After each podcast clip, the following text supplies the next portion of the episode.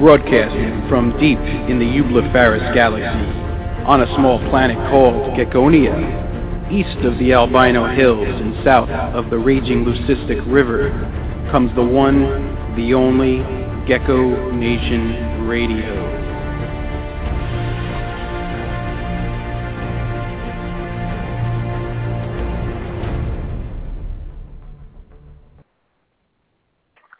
Good evening, uh, Gecko Nation, and everybody out there that's listening tonight.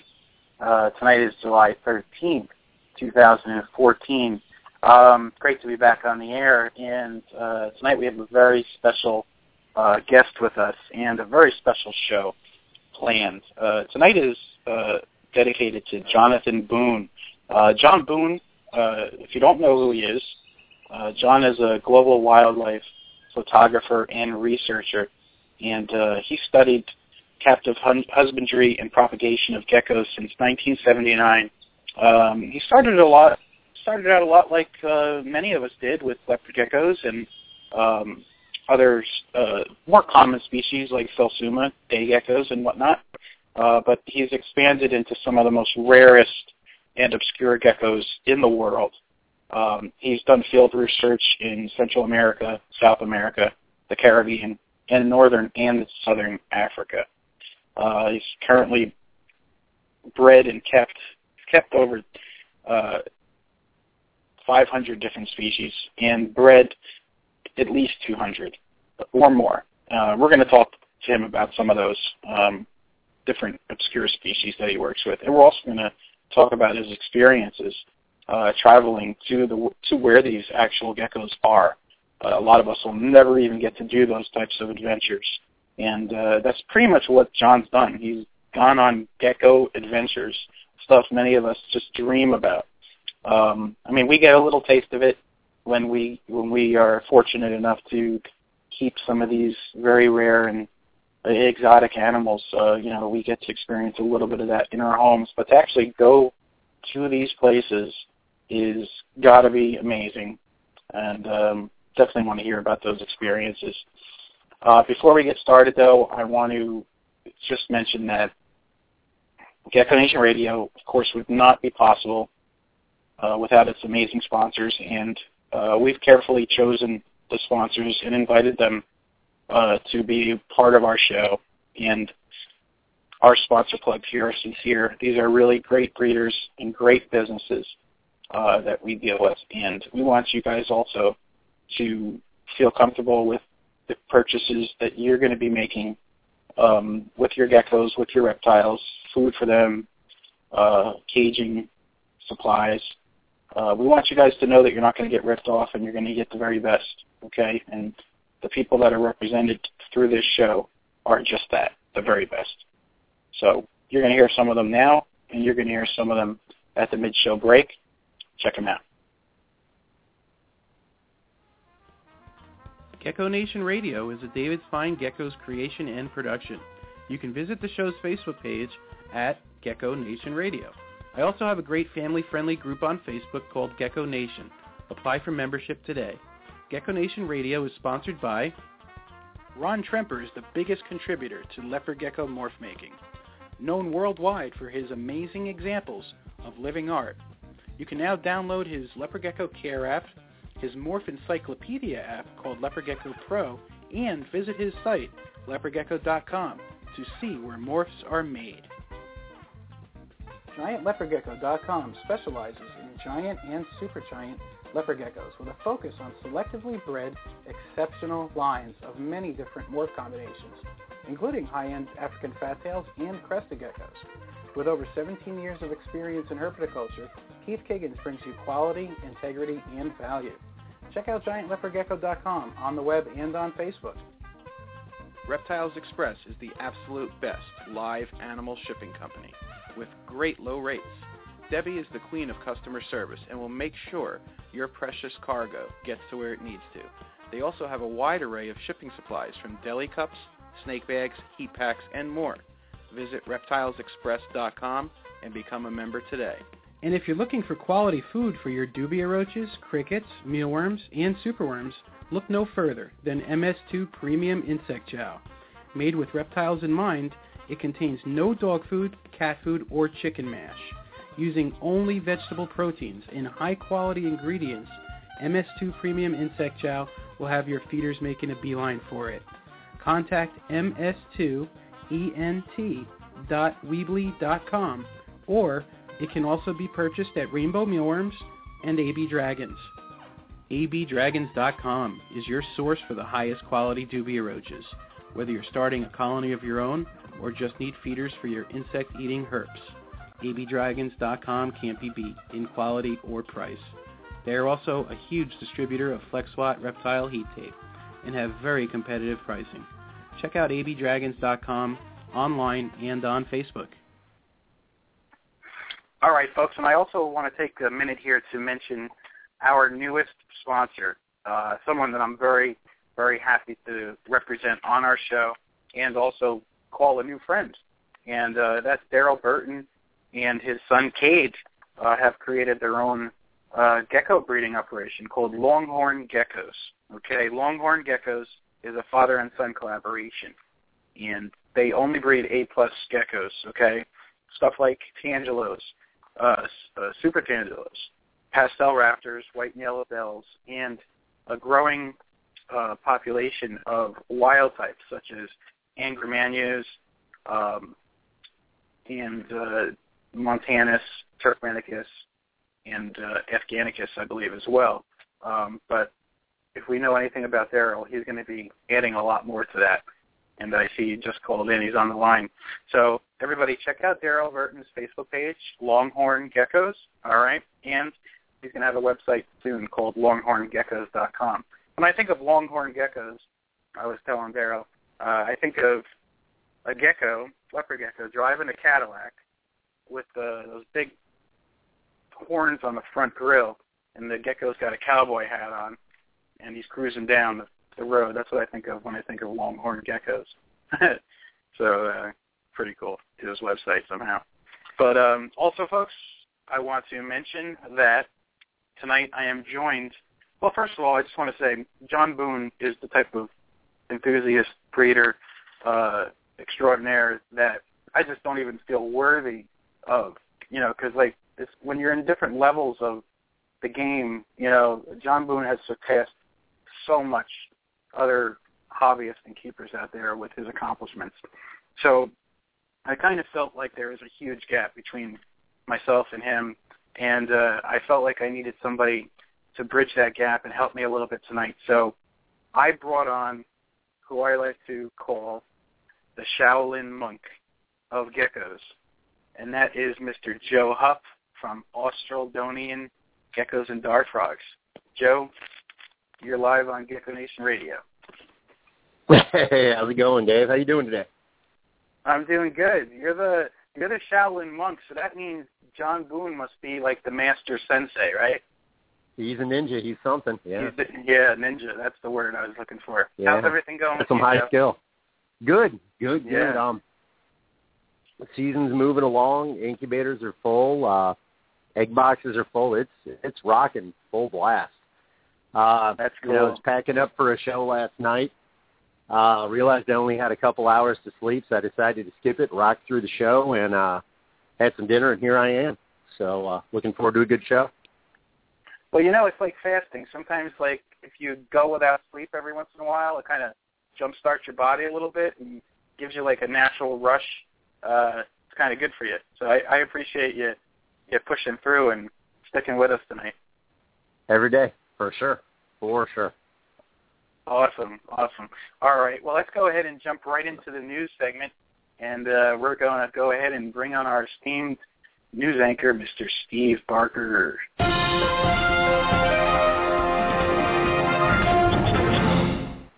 Good evening, Geckonians. there he is. What's up, Steve? Hey, what's going on? It you know, it feels like it's been a long time. You know, two weeks. It, but it really isn't. But it just seems like it. I know. Well, we needed a week off. We needed a, a break. It was it was nice to have a little vacation time, right? yeah. Oh yeah. That's All cool. What right. did you do with it? Anything special? Do anything special? Uh, no, I just I prepared for my son's graduation party, which was today earlier, so I just got done cleaning up. Oh, cool. All right, cool. Yeah, it was fun. Nice, nice. All right. So I want to remind everybody that you have to go on and make your comment for the constrictor rule. You got to do it, and I hope this count is wrong. It says a thousand comments have been received. I mean that is. I know that's nothing. I, I I can't believe it. I I don't know if people just aren't taking it seriously. Yeah, I mean- that's what it is. I think that's exactly what it is. There's a uh, just a feeling of apathy out there with people that don't think this is actually really going to happen. I, yeah, and uh, it's happening. It's, yeah, it's horrible. A thousand comments? Come on. That's crazy. I know. All right. So you guys can find that link on usarc.org and let me just jump comment. in real quick. I don't. All right, I don't want to burden everybody with a lot of doom and gloom tonight, but um, this is this is very serious. Okay, folks. So go on the U.S. USARC site, like Steve said.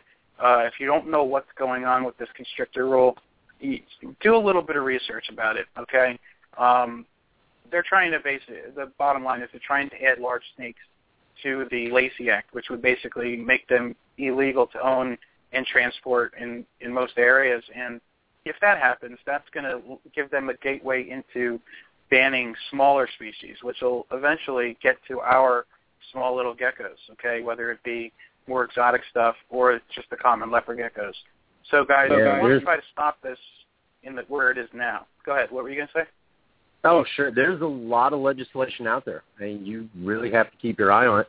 Last year there was something going through where I mean they literally wanted to ban all amphibians. I mean not dart frogs, not an invasive Yeah. species, all amphibians. Yep. I mean that's that's huge. I mean it's Yeah. it's scary when uh you know in today's age and society and I'm not going to pick a side on either part of the political fence because honestly I go with my opinion sometimes it's liberal sometimes it's democrat because I think you have to look at things for what they are but man everybody wants to uh tell the other side you can't do this I think we need to look at each other and say hey maybe this law shouldn't exist because I have a difference of opinion with you you know a Mhm. law should exist you can't kill somebody you can't keep a frog I mean, whether if you like frogs or not, you got to admit it's it's a pretty silly law, you know. Yeah. It is. It is. So, folks, please, please, uh, your, your power is in your comment and in your donation to USARC. Uh, Yes. We need you guys to donate anything that you can, even if it's a couple dollars. Donate it to the USARC Legal Defense Fund because they need that money to file the lawsuits against these these uh, these people like Fish and Game and um, HSUS that are coming after us. Okay, so please take it seriously. Do what you can. All right. Uh, I recently ran a special Gecko Nation radio uh, raffle in addition to the RAACA raffle, and that was a success. Rob uh, Honey won that one, and uh, I'm going to do that again when when that raffle comes around. But I'm also thinking that we're going to do special things with Gecko Nation as well. So just going to talk to Steve and the sponsors about that. So uh, keep that on keep that in in your in your minds, guys. And if you do donate to USARC, uh, let me know about it, okay? And we'll definitely uh, return some of that gratitude and you know help you maybe get some exposure on the show and stuff, and definitely give you just a, some kudos for that. All right. But uh, all right, go ahead, Steve. Thanks, everyone. All right, which that leads us into West Virginia's Dangerous Wild Animal Act. USARC has remained active in West Virginia after the passing of their Dangerous Wild Animal Act. The final proposed list of animals to be listed includes thousands of species. The five-page list includes entire orders and families rather than just single species. Common Wow. pet, yeah, common pets on the list include all tetra fish, hamsters, hedgehogs, all turtles and tortoises except native species to West Virginia, all salamanders and newts, ferrets, all goby fish, sugar gliders, and many more. I mean, this this list is huge. The list So can be viewed everything, everything but cats and dogs, basically, right? right, basically, yeah. and Hmm. anybody who has anything on that list is subject to a hundred dollar annual permit per animal. Oh my God, That's crazy. jeez. That, That is yeah, crazy. that is crazy. Okay, the list would take up 64 pages individually. All the reptiles and amphibian species proposed to be banned on that on eight eight and a half by 11 paper, single space, small font. It would take 64 pages to list all of them. That's a lot of animals. There Yeah. are a thousand and eight reptiles, 2,185 amphibians listed on it. Okay. That's See, crazy. Now that's just West Virginia. Uh, You know, Yeah. if they get that passed, if they get that passed, that'll set a precedent for other states. So It will. if anybody Yep. from West, yeah, if anybody from West Virginia is listening, you guys need to be vigilant right now, like you've never been before, and and stop this in its tracks. So Yep. You have a 30-day comment period that began last week. Just so you guys got to get your comments in, and I'll post that on the Gecko Nation, the link to that on the Gecko Nation Facebook page, so everybody knows where the where they can go for that. okay, But cool. yeah, that's that is crazy. scary. And since the summer's here, we know what happens when summer comes around. We start to see loose snakes. hmm Enormous boa constrictor on the loose in Lake. Let me hope hope I say this right. Hoppenkong. Hope I said. Yeah, that's it. Hopatcong. All right, a 20 foot boa constrictor is on the loose there. that was good. Good time in there. Wow. Yeah, 20 foot. Dozens of sightings they've had. And this this is from an animal control officer. This is a quote.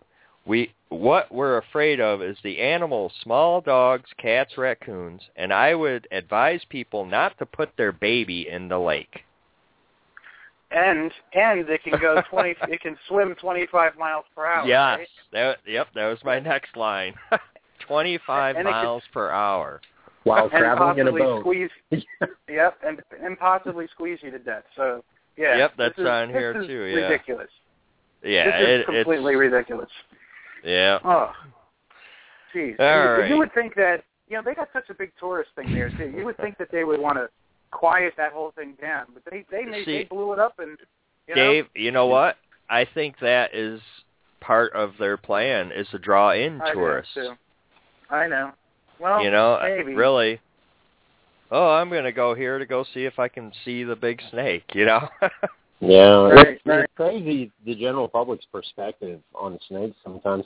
I used to work for a pest control company. On occasion, we'd have somebody that would just abandon one in an apartment, and typically the call would involve a little bit of panicking from the person on the other end of the line, somewhere along the lines of 10 to 15 feet, and you get there and you're prepared to deal with a Burmese python or a retic or something like that the first time, and you open the door, you take a look around, and then you see a three foot male ball python, and it's um it's it's you know nine times out of ten or more that's really what it is. They just panic, they see it, and they don't realize it's pretty much a lizard with no eyelids or you know vestigial limbs.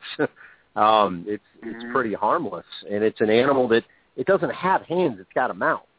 So if you give it a reason to be defensive, it can't push you. It's the only thing it's got. You know, if you Yeah. leave Yep. it alone, the vast majority of snake bites happen because people are trying to kill the snake or mess with it. yeah. Yep. Yeah, that's a good point. It's it's it's ridiculous the perception out there. That's why we got to work to change it. All of us. Yeah. Yeah. Now this this next article on the same lines in Santa Fe, New Mexico, a giant snake found under the hood of a car. Mhm. Okay. Now the best part of this article is authorities say the snake is not dangerous and most likely a pet that escaped from the the owner's home. It it looked it was a 9 foot 20 pound snake. It looked like a Burmese python by the pictures. They didn't say what it was, but At least they said it was not dangerous. That's awesome. Okay. Yeah. Good. Yeah, that's Good. cool. Now, ha- have you guys ever, other than a snapping turtle, come across an aggressive tortoise? Say. I know where you're going with this one. I saw a lot of posts on Facebook. This is last week. crazy. Yeah. Actually, I have. You're talking about Oh. the one that got shot. yeah. You have, Yeah. I know somebody that has a pretty uh, pretty mean sulcata. He does kind of he headbutts Oh, really? you kind of when you yeah he doesn't try Oh. to bite you, but he's very defensive and he kind of headbutts you with his shell. Um, He doesn't- he I doesn't think like it would be be cool. I think it would be cool. Gives them personality. Yeah. yeah, uh, Ugandan police officer traumatized by confrontation with aggressive tortoise. He had, I tried to scare it, but the tortoise became very aggressive. Immediately, I immediately picked up a plastic chair to hit it, then got out of the hut. It goes on, and it, he ended up. I I reached for my gun and shot it dead. It was a very big Ah. white tortoise, a white tortoise. I'm gonna guess it was probably yellowish in the sulcata. I mean, a guess. I didn't Yeah. guess Yeah. what the species was, but yeah, it didn't list the species, but yeah, if Yeah. you can walk backwards faster than something can come at you, not really a threat. no, I don't think I so. know. Yeah. That's it. So All right. Yeah. Is that the last story, Steve? yes, it was. Yep. All right. I have this. Take us back All in time, right. Steve. Yeah, October 7th, 1989, a 16-foot snake dropped out of a tree on a construction worker's bulldozer and quickly became the second giant reticulated python caught in South Florida. Wow. October okay. 7th, 1989. Not really that far away. Wow. No. Wow, interesting. So what's going on in your collection there? Anything new and exciting, Steve? Uh, I'm hatching out a lot of Eclipse. Um, I've got a couple of Raptors, really nice ones too. I, I, I don't know which ones to keep. I like them all so much. a Mhm. bunch, a bunch of bandits, um, striped bandits. Um, let's see what else. I don't know. I'm still waiting on my ball python eggs to hatch, but Mhm. Well, send me pictures of your geckos. I'll tell you which ones have the most potential and which ones to hold on to all right, cool, cool. if you're undecided. Yeah. All right. Awesome. Well, Steve, I want to thank you very much for the news tonight, and uh, we will see you next week on Christina's episode. I will see you there. Thanks, bud. Thank you. Have a great night, man. You too.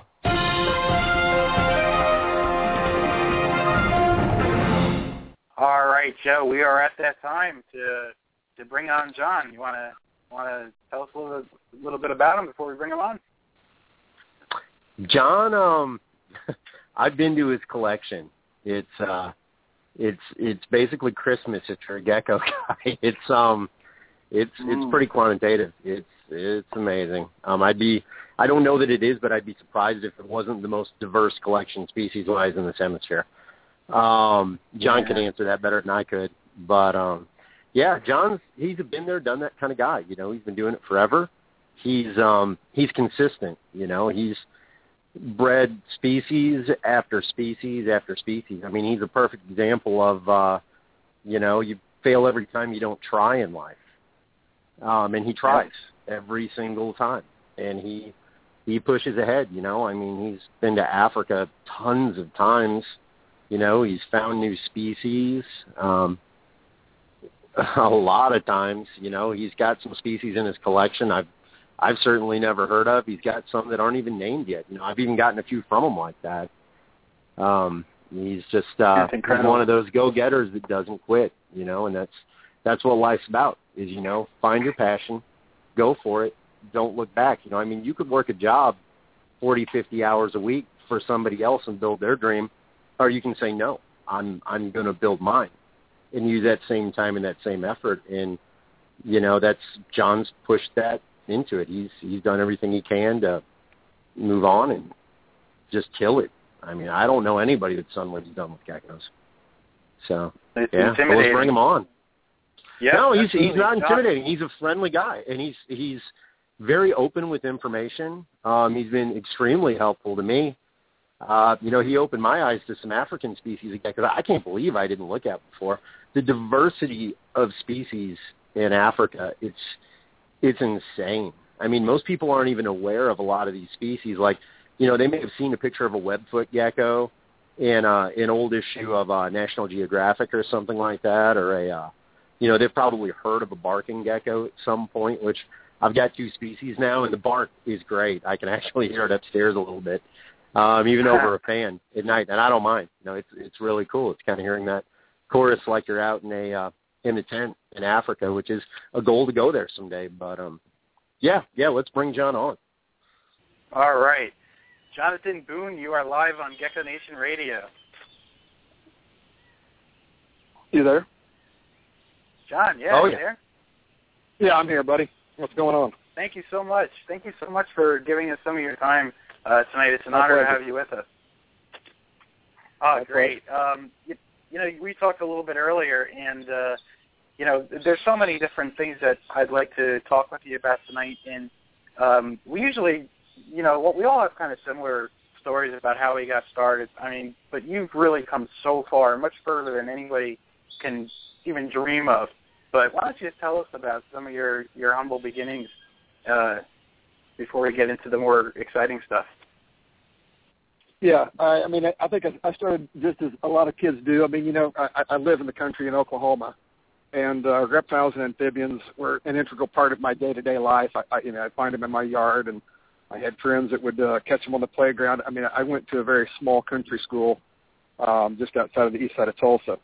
So, I mean, as I got uh, into junior high school, um, I had bumped into a friend that had had geckos, uh, leopard geckos, and became a little fascinated in them. And, and then um, eventually, I think by the time I was in ninth grade, I had leopard geckos, and then shortly thereafter, I found some day geckos at a pet shop. So that kind of planted the initial seed.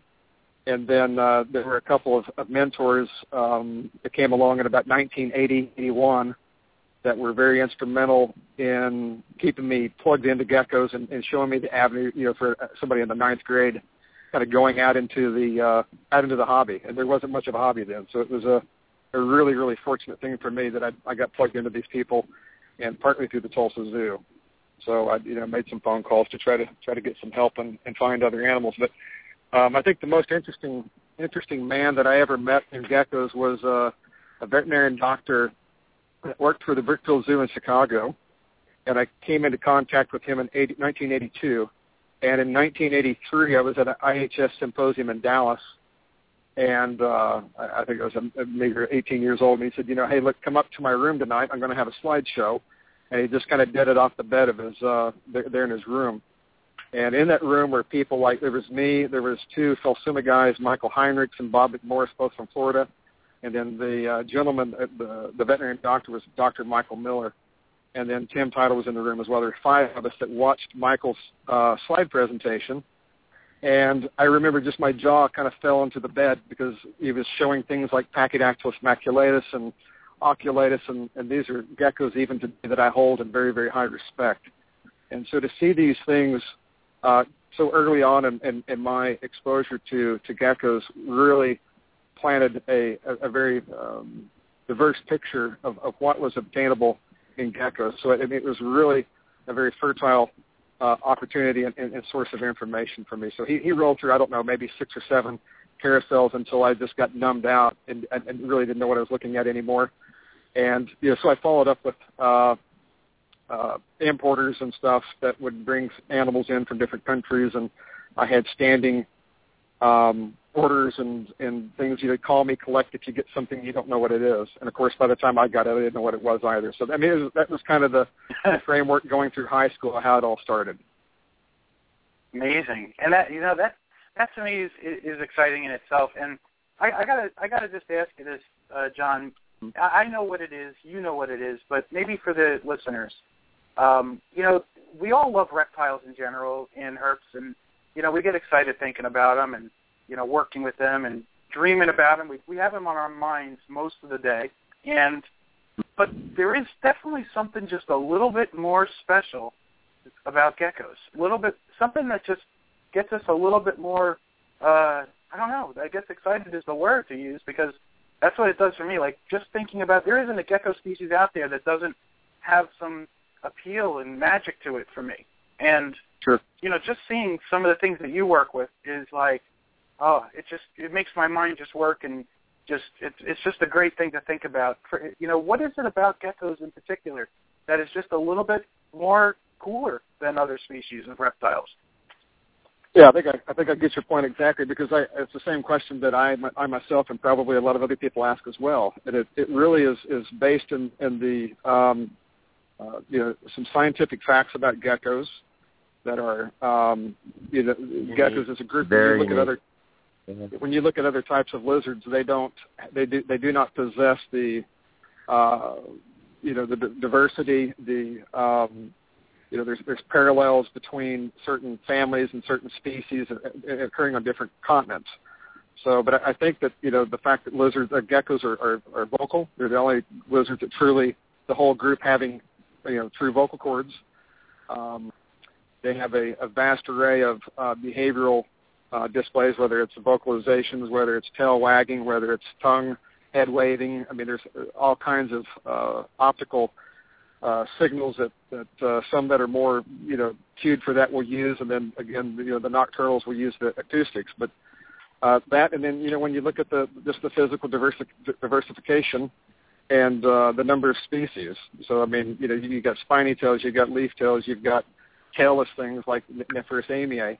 Uh, I mean the, the the list and the the variety of things is so uh, phenomenal that it that it gives people like myself a lifelong quest, and you just can't ever really get to the top of the mountain. So you know, it really helps fuel um, you know the the interest of, of finding and looking and experiencing and talking with other people that have these new these different species. So um, you know, I think skinks all look very similar.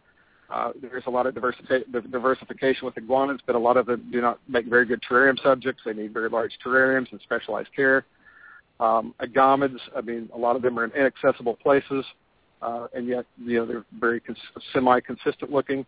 So, I mean, geckos is one of the fastest growing groups of lizards on the planet as far as new species. And uh, so, I mean, 1,500 to 1,700 species, subspecies, and forms is a lot to pick from. It's a Oh challenge. God, That's know. a good thing. I like that. Yeah. Yeah. Yeah, for sure. Yeah, it's it's almost impossible to even come close to uh to try and get them all. But that doesn't mean you can't try. You can't try. there, Joe. right. yeah, for sure. For sure. I mean, I'm I'm at uh, a measly 119 species right now. And That's in, not uh, measly, my friend. No, but for me it is. For me it is. For that's- most well, that's- people, that's it's like, how many geckos do you have in your basement? I'm like, not enough. But Not um, enough. Yeah, I don't. I frankly know. don't know. Most people ask me, and I say I don't know. How I've I've missed the count of my animals. Usually low. I've missed it by Mhm. as much as 500.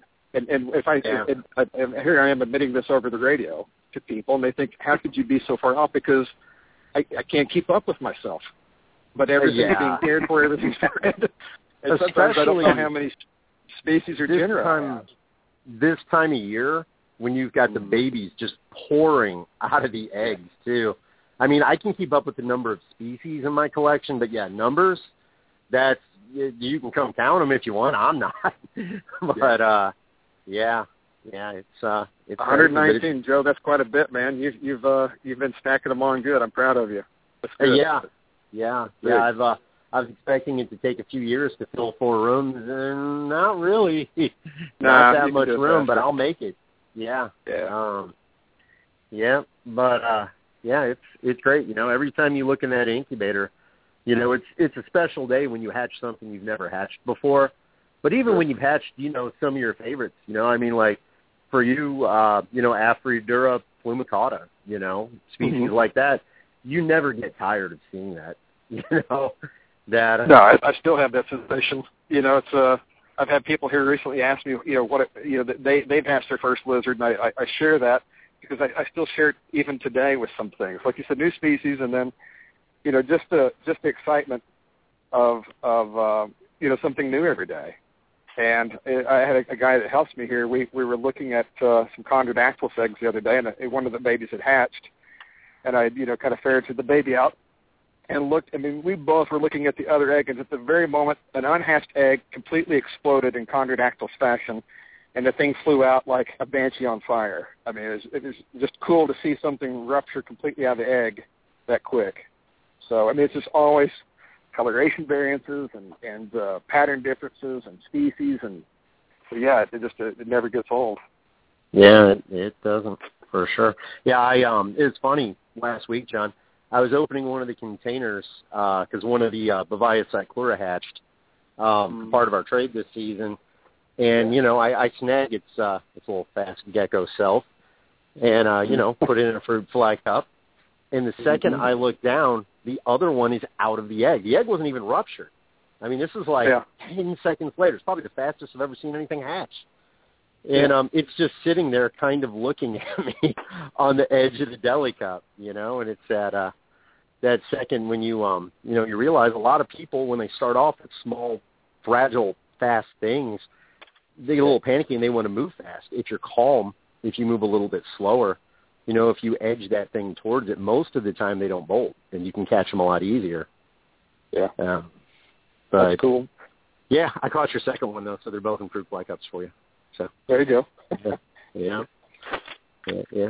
Hey John, when I was looking at your uh, website initially, and I was reading your bio on the on the front page there, um, what caught my eye particularly is uh, how you discovered the uh, the two year incubation cycle for kochii. Can you talk a little bit about that and um, how you discovered, you know, why it takes so long? And I just thought that was incredible. And they look, they just have. I looked at the picture of them too. I didn't really even know about these this species, and I don't know if you guys are uh, sci-fi fans, but uh, that show yeah. Falling Skies. that that's that show Falling Skies. One of those aliens kind of looks exactly it's, like these it's gecko. Alien and half gecko.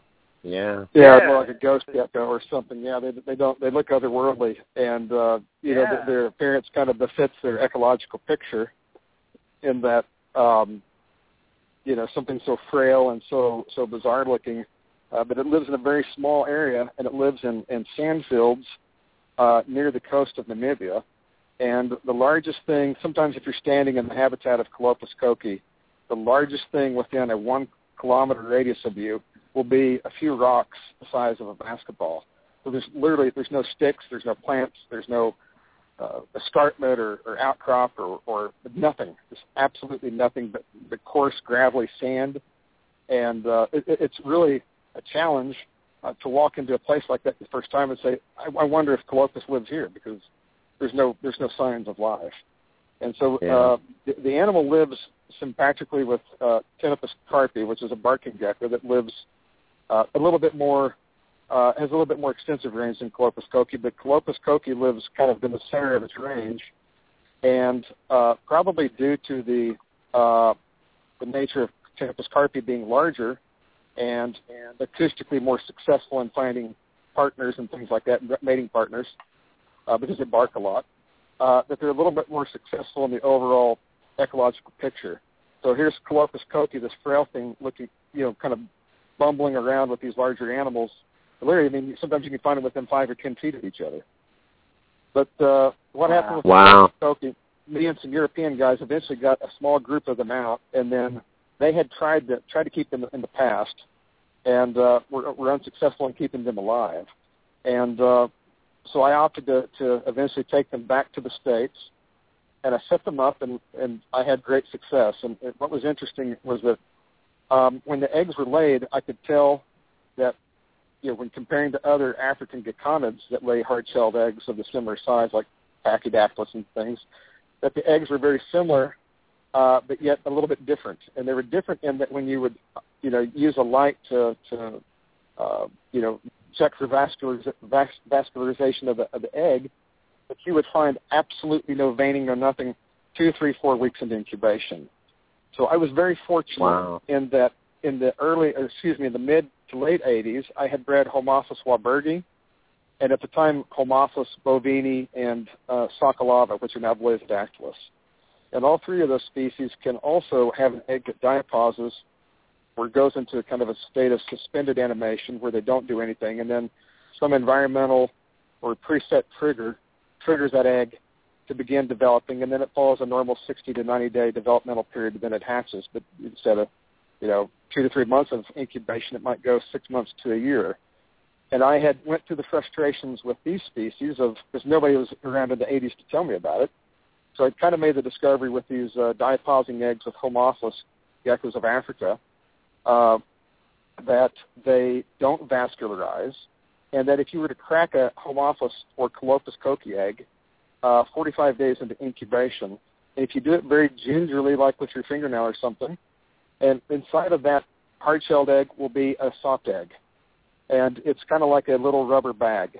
Uh, most gecko eggs do not have this. It's a second, a second uh, barrier for that egg, so it's an extra which mm. actually probably helps retain the moisture a little better for the egg from drying out from sitting there for so long. Do you so think I, when it's I like a, had this, I'm sorry. Do you think it's like an evolutionary difference between a soft shell and a hard shell, or just a specialized adaptation? I think it's a specialized adaptation uh, because it also occurs with a couple of other geckos that we now know about that don't occur in that the same southern parts of Africa. So, but yet, yet here's Homopholis uh, wahlbergii that lives in South Africa, uh, that lives on the east side, but Colopus kochii lives in southern Africa on the west side. But why Colopus kochii did it, I don't know. But I do know that when I I I, I candled the eggs, um, I thought this is this is interesting yet familiar. But so having that experience from the past, I knew that it would be you know obviously fundamental just to leave the eggs alone, and just wait to see what happens. I think it's a good good argument for any egg unless it discolors or blows up or or, or whatever. So I left Never them. check an egg. Them. Yeah. Yep, and I I noted uh, I had either dimensions down to the exact millimeter. I put calipers on them. I, I weighed them.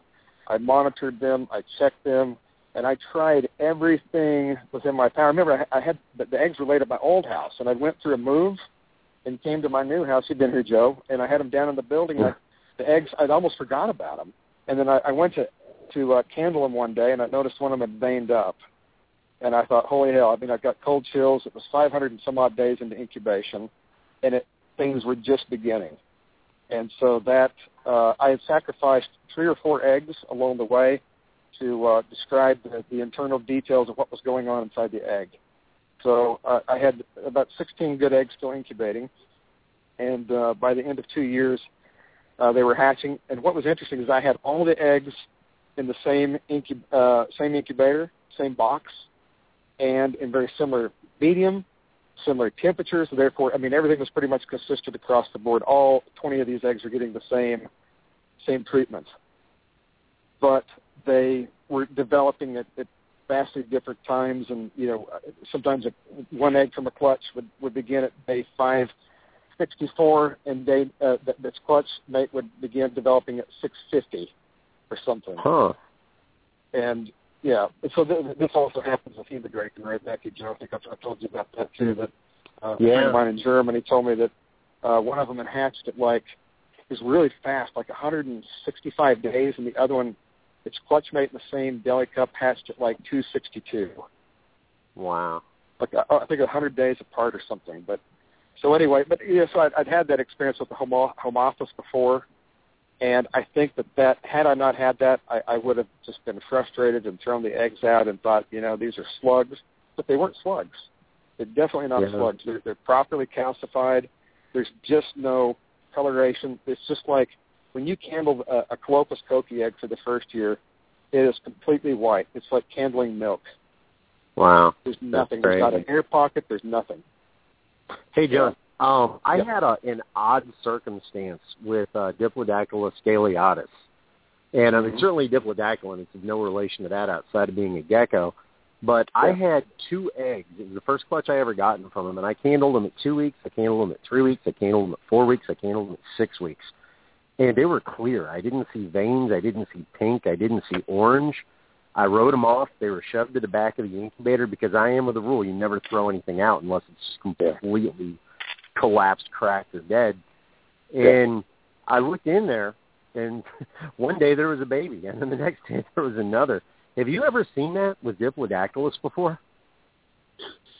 not uh, not showing signs and, and vasculariza- vascularization and, and uh, veining and, Yeah. and color. Um, I've seen it. I know Vittatus and Tessellatus do it because I've bred those and I've seen that on those. Yeah, but do, I mean, usually what I'll see is a gas pocket, a Mm-hmm. pocket, you know, where that cavity, that that that gas exchange cavity at the top, kind of on the side, a little cavity Oh, yeah. will form there, and there'll be a membrane, and it'll be kind of just kind of a hmm, almost like an orange color or off, really off orange, a really faint orange. I'm probably blind, probably doesn't help, but it looks orange to me.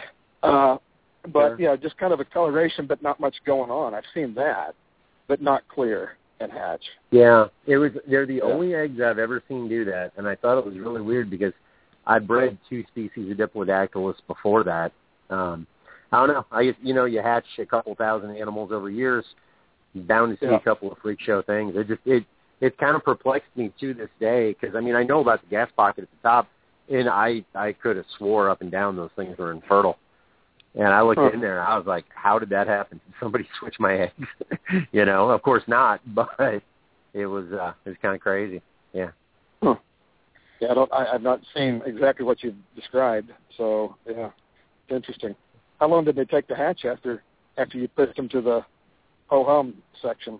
Uh, I I actually remember because I wrote the dates down on them. It was 71 days and it was 72 days, which is a little bit long for them. Um, I'd had other ones hatch around 60 to 63 days. Um, Mhm. But yeah, it was just a uh, a really oddball thing. I couldn't explain it. And it's just it's kind of stuck in my head to this day. How did that happen? You know, because it six weeks when I did that final candle, I was ready to just toss them. But then I thought, you know, I I saw a helodermid egg at the zoo hatch that was completely it had mold over half of it for like the last 3 Mhm. four weeks of incubation. And uh the zoological manager there at the time, he was like, you know what? Don't throw it out. It hasn't collapsed. You know, it, it looks okay. And sure enough, we came in one day and that thing was hatched out. You know, I mean, most of the time a moldy egg does say death, but um, I've had moldy eggs never. hatch too, man. Yeah. never throw them out as long as they're fully formed and they can have stuff growing on them. I've even actually used antifungal uh, powders and stuff on on eggs and saved them. No, Um, I've had it. I've, I've actually had a uh, slightly moldy egg of a Nephrurus hatch this year myself. Um, you, you just you don't you don't count an egg out until until you you absolutely absolutely have to count it out. yeah. What kind of antifungals do you use, John? I'm sorry. What kind of antifungals uh, do you use in that? Because we, I get that occasionally on my leopard gecko eggs. yeah, I had a. It's been. um I think I did it at the old house. So it's been at least eleven, twelve years ago, and I had a uh like an ath- uh, uh, athlete's foot powder. Somebody at zoo had told me that it works. It just works as well as anything else. So I used it, and it worked well. Uh, it Wow, didn't save everything interesting. because a lot. I mean, a lot of the causes for the egg to mold uh, can be varying degrees and varying varying causes, but. Uh, Yeah. in, in at least a couple of cases, it, it powdered and I mean put the fungus in check, and then if I'd stopped using the fungus fungal powder, the the the the, the stuff would come back. So and then I just kind of monitored it and kept reapplying and stuff like that as it as it incubated and, and they've hatched. So Uh, well, Yeah, I had had your a site- uh, a uh, Hold on, sorry. nephrothemia that was starting to collapse about three weeks ago, and uh, I just did the you know take a paper towel, double it over, completely cover that part. You know, in a couple of days it started to uh, started to fill in a little bit. Yeah, from the moisture, but it just wasn't getting all the way up. So then I just added some more moist vermiculite right on top of it, and luckily it it filled in. You know, it, it completely Mhm. back up, and it's candling good. So so far so good. I think that uh that one's going to pop out. sweet. Yeah, a lot of times I think it's just um, yeah. How could you say maybe just um, varying degrees of of uh, successful calcification of a of a soft egg, and that Mhm. some are thinner, some are, are are are more thicker, and therefore less uh, less prone to to desiccation and collapsing and stuff like that, and others aren't. So, um, yes, I mean you, you can't treat all eggs the same. Uh, other than the fact you should leave them all until they until they hatch or go bad. Yeah. Yeah. mm, interesting. Um, John, there's there's one gecko that uh, Mhm. a lot of us talk about often, and It's it's one we'd love to see become more popular here in America, and that is Naultinus Gray Gray Eye. Am I saying that correctly? Uh-huh. From New from New Zealand, and uh, Mhm. they're just they're incredible. And um, what do you? I mean, obviously you've worked with them. What do you think about uh, that particular species, and do you think it'll ever become mainstream here for breeders? Uh, I excuse me. I think that they they they will gain a little more traction in time, but the um, the I mean the general tendency is that you know the, the, the female a good female that's three three plus years old will will give birth on average once every two years. You you may you may break the record. You may you, you may have a female that does it three out of four seasons or something like that. But you know, look, I mean, if I gave you a pair of Naultinus gray eye, and you juveniles, and they say they were yearlings or something. It would take you two years before you're ready to breed them, and it would take a, a five to seven month long gestation, and then it's going to take you two to three years to raise those. So, I mean, some years down the road, you're going to have about three pairs, maybe four pairs, Mhm.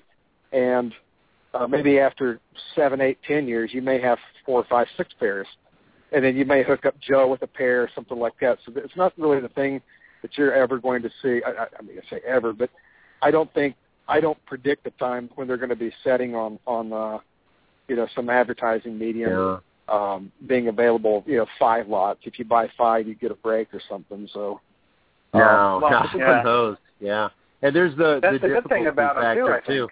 Not Yeah. not everybody that's going to have them is going to breed them. You know, and not every animal is going to be breedable. And you take that uh, you know, that slow long gestation. It um, I someday we'll see some more numbers of them, but I I don't think they're ever going to be a mainstream. You know, um, right, like Yeah, uh, they've been they've been in captivity. They've been in captivity for, for many years. Yeah, I mean they've been in the Yeah. U.S. for at least 20 years, and and they've been. Uh, I, I know of uh, imports actually uh, 30 years ago into the U.S. Uh, people Yeah. with, with bona fide permits, but and, and they've been in Europe the same way, but they're Right. still not super common. Yeah, I've got a uh, a friend, not a gecko, but he works with uh, Corucia zebrata. You know, it's a live-bearing large skink from um, you know Solomon Islands, and I asked him, uh, you know, when are you going to be done with your holdbacks? And he's like, probably by the time I die. uh, Yeah. I don't know if I'll ever have any available. Um, you Yeah. know, because the guy wants a, a large colony. You know, he knows other people to breed them, and he wants bloodline trade outs, and he just he's dedicated to the species. You know, he likes it. And, Yeah. You know, it's that's One thing I live-bearing can say, species. David.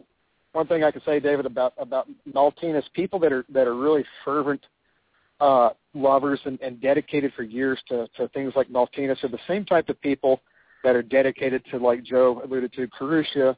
Uh, I know a guy in in, in uh, Switzerland that has a large group of shinglebacks. Uh, I know people that have groups of Egernia depressa, uh, Cordylus cataphractus. Uh, now smaller, Yeah. but anyway, uh, the, the, the, it's it's not something that you get instant gratification. And geckos bring a lot of geckos can bring. You can go from egg to egg, and sometimes as fast as five to seven months. So it's, it's there's a lot there's a little more instant gratification for the, impulsive type of uh, reptile keeper. Whereas you know if you look at Naultinus and you look at at uh, Cordylus and you look at Egernia and, and Shinglebacks, uh, it's a it's a totally different thing. And you may get babies every other year, and only two. And so that's Yeah. just not a sweet enough deal for a lot of people. Yeah, And, uh, but you gotta those people got to like- keep in mind too how exciting it is when you've waited two years for something and you look Well, in that yeah. cage and notice that oh, definitely, there, I know man. I know you're on. like.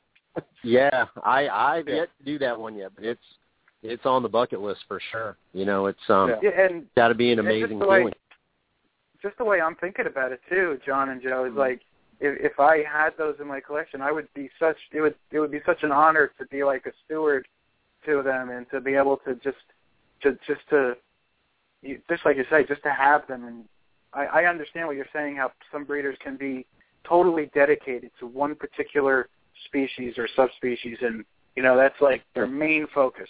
And uh, Mhm. I, I can totally, you know, definitely see myself being able to commit to to that with the with that particular species. But I, it's just I, I'd also be afraid to breed them. I would, you know, I would I'd be worried about the females, uh, you know, having problems, and I don't, you know, it would I be. mean, they're, they're really pretty pretty hardy. Gray, especially gray, I think is, is is quite a hardy animal when you compare it to Naultinus elegans and some other ones.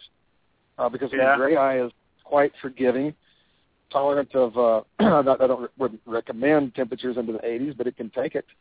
It can take it for Huh. some time for sure. And uh, Yeah. I mean, I would prefer it to be about 77 to 80 on the on the warmer days, and in a screen cage with good lighting. But uh, you know, there, there there are a few tips and tricks for people to. I- I've got some particular plants that I use uh, that really make Naultinus uh, comfortable and secure. I mean, in, in nature, they live in manuka bushes. It's a very dense uh, foliage, and they they get up near the crowns of these bushes and they pop their heads out and warm up in the cold New Zealand sun, and they they, they regulate that way. But um, you know, you, you have to you have to find a happy medium in captivity. It's not easy to find a live plant that that would do that uh, because manuka doesn't do well in a terrarium. So I mean, you, there, as long as you really, the, I think the key to Naultinus is is I have a synthetic bush that that I've stocked up on, and I've shared it with a couple of other guys here in the U.S. that that needed it, and it's it, it, it you know I think it kind of paid dividends for them as well. But uh, I mean, there's, there's little tips with them. Uh, and the main thing is don't roast them and give them the proper shelter. Uh, they're, they're really hardy. I think the most fascinating thing with gray eye is the uh, the males, if and, and the females, if if they're they're, they're really uh, kind of bitey, uh, you know, as far as territorial and, and mating and stuff like that, they can be really irascible, and they Are have they, the most um, ear-piercing scream. I mean, it would make a leopard gecko or, or Nephrurus sound like a part-time weekend habit. I mean, these things rip loud. I mean, like a like a like a dying pig. oh my Wow. God, Unbelievable. Yeah, they put out some sound. that's cool. Are the uh, are the Uh, females protective of the babies? Oh, I'm sorry. Good question. Are the females Good question. protective of the babies, or are they kind of No, not so indifferent? much. Not Not, so maybe, much. maybe immediately after birth, but usually the Yeah. babies, uh, what they'll do is they'll, they'll as soon as they're born, they head toward tighter cover that the, the, the adults can't get into, Mhm. and they usually hang out in there for weeks. And sometimes you, you might find a baby that's got a little bit of size on it. You're like, whoops, well, I thought it only gave birth to one, when in fact it gave birth to two. And I mean, sometimes searching through a uh, you know a three foot cubic cage looking for for the babies is, is tough in these plants, and the, the babies kind of swim around, but they, they get away from the adults. And the adults don't Yeah. really. Uh, I, I haven't noticed anything that, where they're more. The, the gravid female can be cranky, or a pregnant female, Mhm. and a and a male that is, uh, you know, fit on, on on breeding a female in the spring can be cranky. But by and large, I don't think that uh, if you put your hand in there to do something, they're not going to come after you. They're not Yeah. overly protective. Do um do any of the uh another New Zealand genus, and I think some of them are kind of broken up from it now, but like Hoplodactylus in general, are those some of those kind of protective? Or are they more kind of laid back about it too? Uh, they're more laid back, and in fact, uh, Woodworthia, uh, the different species of Woodworthia, to my knowledge and my limited experiences with them, is that the uh, Woodworthia live kind of like a hmm, something between a. You know, I mean, you, you, you've kept uh, both of these, so if you can imagine a, a synthesis between an Afroedura Okay. and a Bavayia. Bavayia because it's a diplodactyl, it's got that texture, it's got that, but it, it kind of yeah. it shimmies down into to ground crevices and stuff like that. It's more of a rock feature uh, Okay. subject. All- In fact, all hoplodactyls live in association with rocks and, and outcrops. So, uh, and, and some of them live almost on, on flat ground and, and live in crevices in the ground. So they, they, Wow. they're very communal, very tolerant of Mhm. each other, very tolerant of juveniles. I don't know of any. I've I've, not, I've never had anything, uh, any evidence of, of babies being cannibalized by anything from New Zealand. That's great. That's great. 'cause Yeah. I can't imagine much more disappointing with the Gecko project. And it took two years. It's beautiful. Look at it. It's being eaten. Oh, uh, That's, wow. yeah, no, I'd, Yeah. uh, I'd punch yourself for that if that happened. But I, I, I've never, I've never seen it. I've never heard of it. But uh, Yeah. uh, you know, maybe a nip tail or something. But uh, and they, they, they might be a little bit protective, but I've not, I've not seen it. sure. Do you have a do you have an established uh, colony now, John, of them? Or? I've got, I've got, a, I've got a few of them. Yeah. Mm-hmm. yeah, nice. And I've got a few Woodworthia as well. Yeah, I always thought it was um obviously they don't have that behavior, but interesting. Um, the species that do are a little more angst. You know, when you want to try and remove an egg like a Chihuahua. I had one. Chihuahuas are going crazy this year. I had one. Um, she laid her eggs on a piece of cork. You know, not on the ground, not kind of half buried, just flat out in the open. And I'm looking at her, and she's looking right at the eggs. You know, Mhm. she's not resting next to it. She's not exhausted. She's still ready to go. So I reach in there and I take another piece of cork and I put it between her and the eggs. She goes flying up that cork, and I mean, you know, they're they're not fast, fast. You know, they're not like Bavayia fast or Rhoptropus fast. They're not. I guess more for the general public. They're not day gecko fast. Um, yeah, they're lumbering.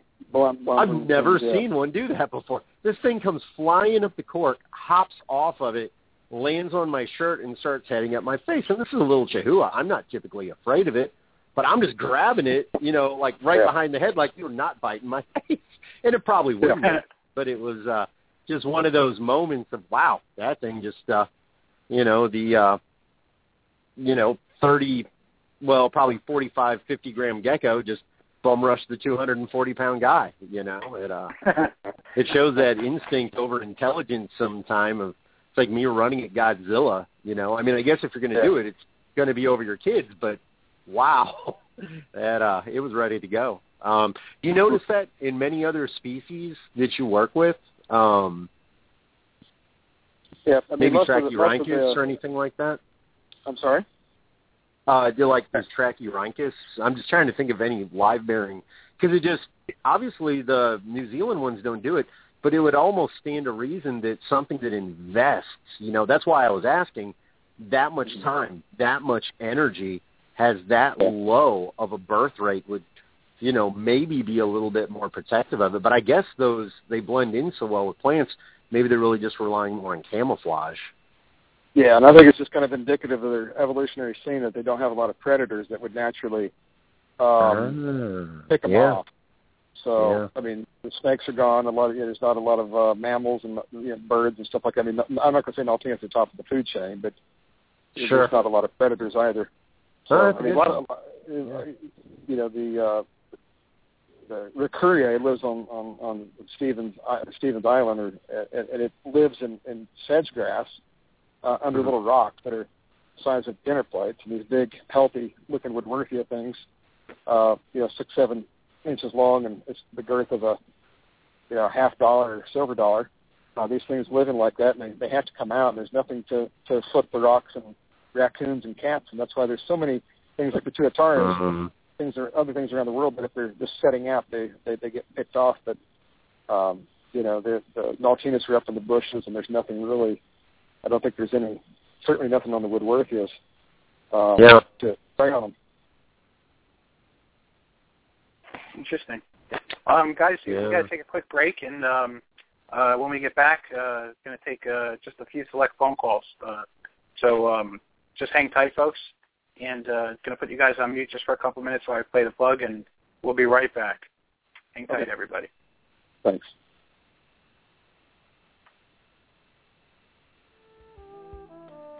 Gecko Nation Radio is a David Fine Gecko's creation and production. You can visit the show's Facebook page at Gecko Nation Radio. I also have a great family-friendly group on Facebook called Gecko Nation. Apply for membership today.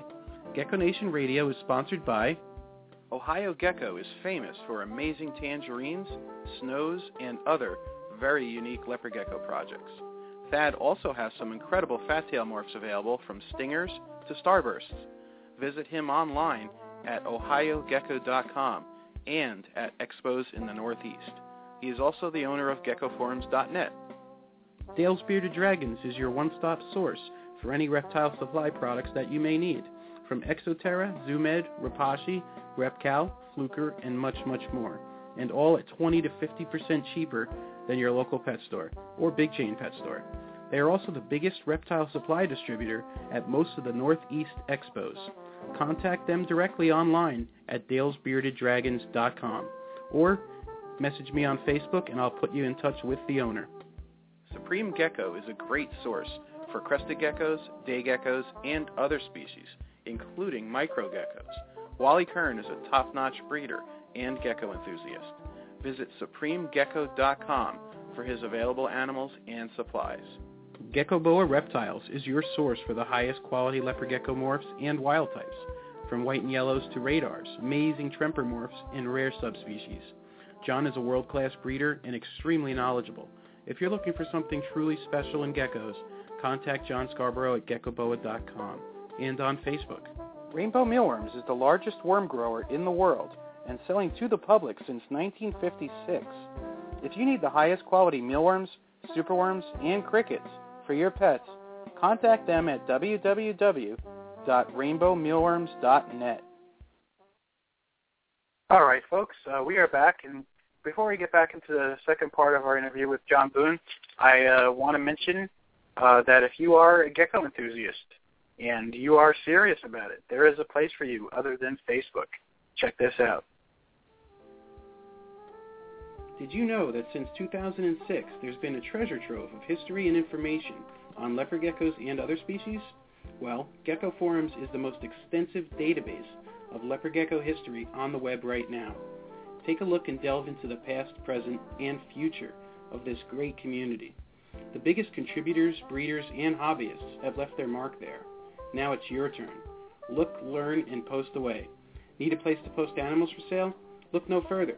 Visit geckoforums.net and become a member today. Gecko Nation Radio is proud to be the official radio show associated with Gecko Forums. Herpentime Radio is my inspiration for GNR. Justin and JD do a terrific show every Wednesday evening at 6 p.m. Eastern and have an amazing archive of shows available for download. Visit them at blogtalkradio.com slash herpentime and on Facebook.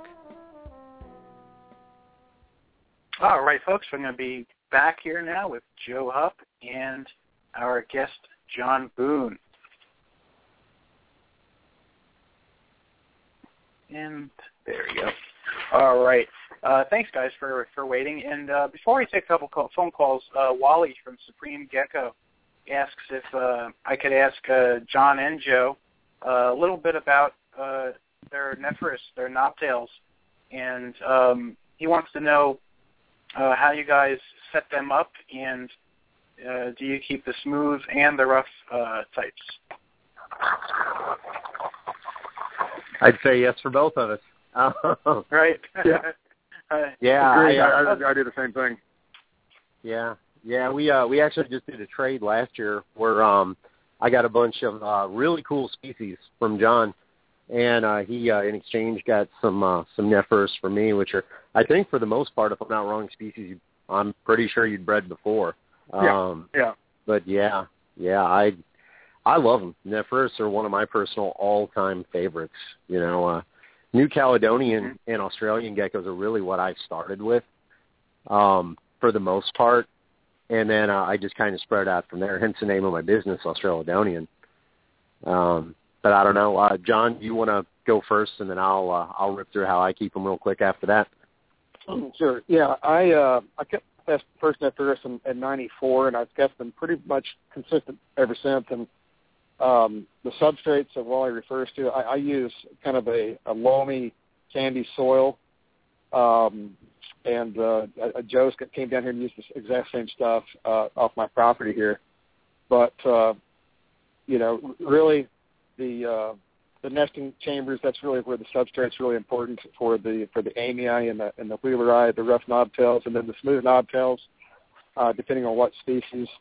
Uh, really kind of dictates how much moisture and how deep your substrate should be. Things like laevissimus might need a little bit deeper and a little bit a little bit more moist, and then some of the larger ones can tolerate a little bit you know drier and a little bit more variation in that in that substrate uh, moisture and humidity. So um, really, I mean, you, I, we can prescribe something, or, or there might be written as a prescribe. You really need to kind of get a feel for what your animals and what your taste and, and your, your touch and everything is with the uh, your full overall approach. I mean, hydration of crickets and hydration of food items are, are going to be the, the key thing because first Yeah. of all, first and foremost, the animals will become uh, keep hydrated from the inside out, and then prevent uh, dehydrating by by other external sec- secondary factors. So, um, I mean, really, I think the husbandry for Nephrurus is pretty straightforward.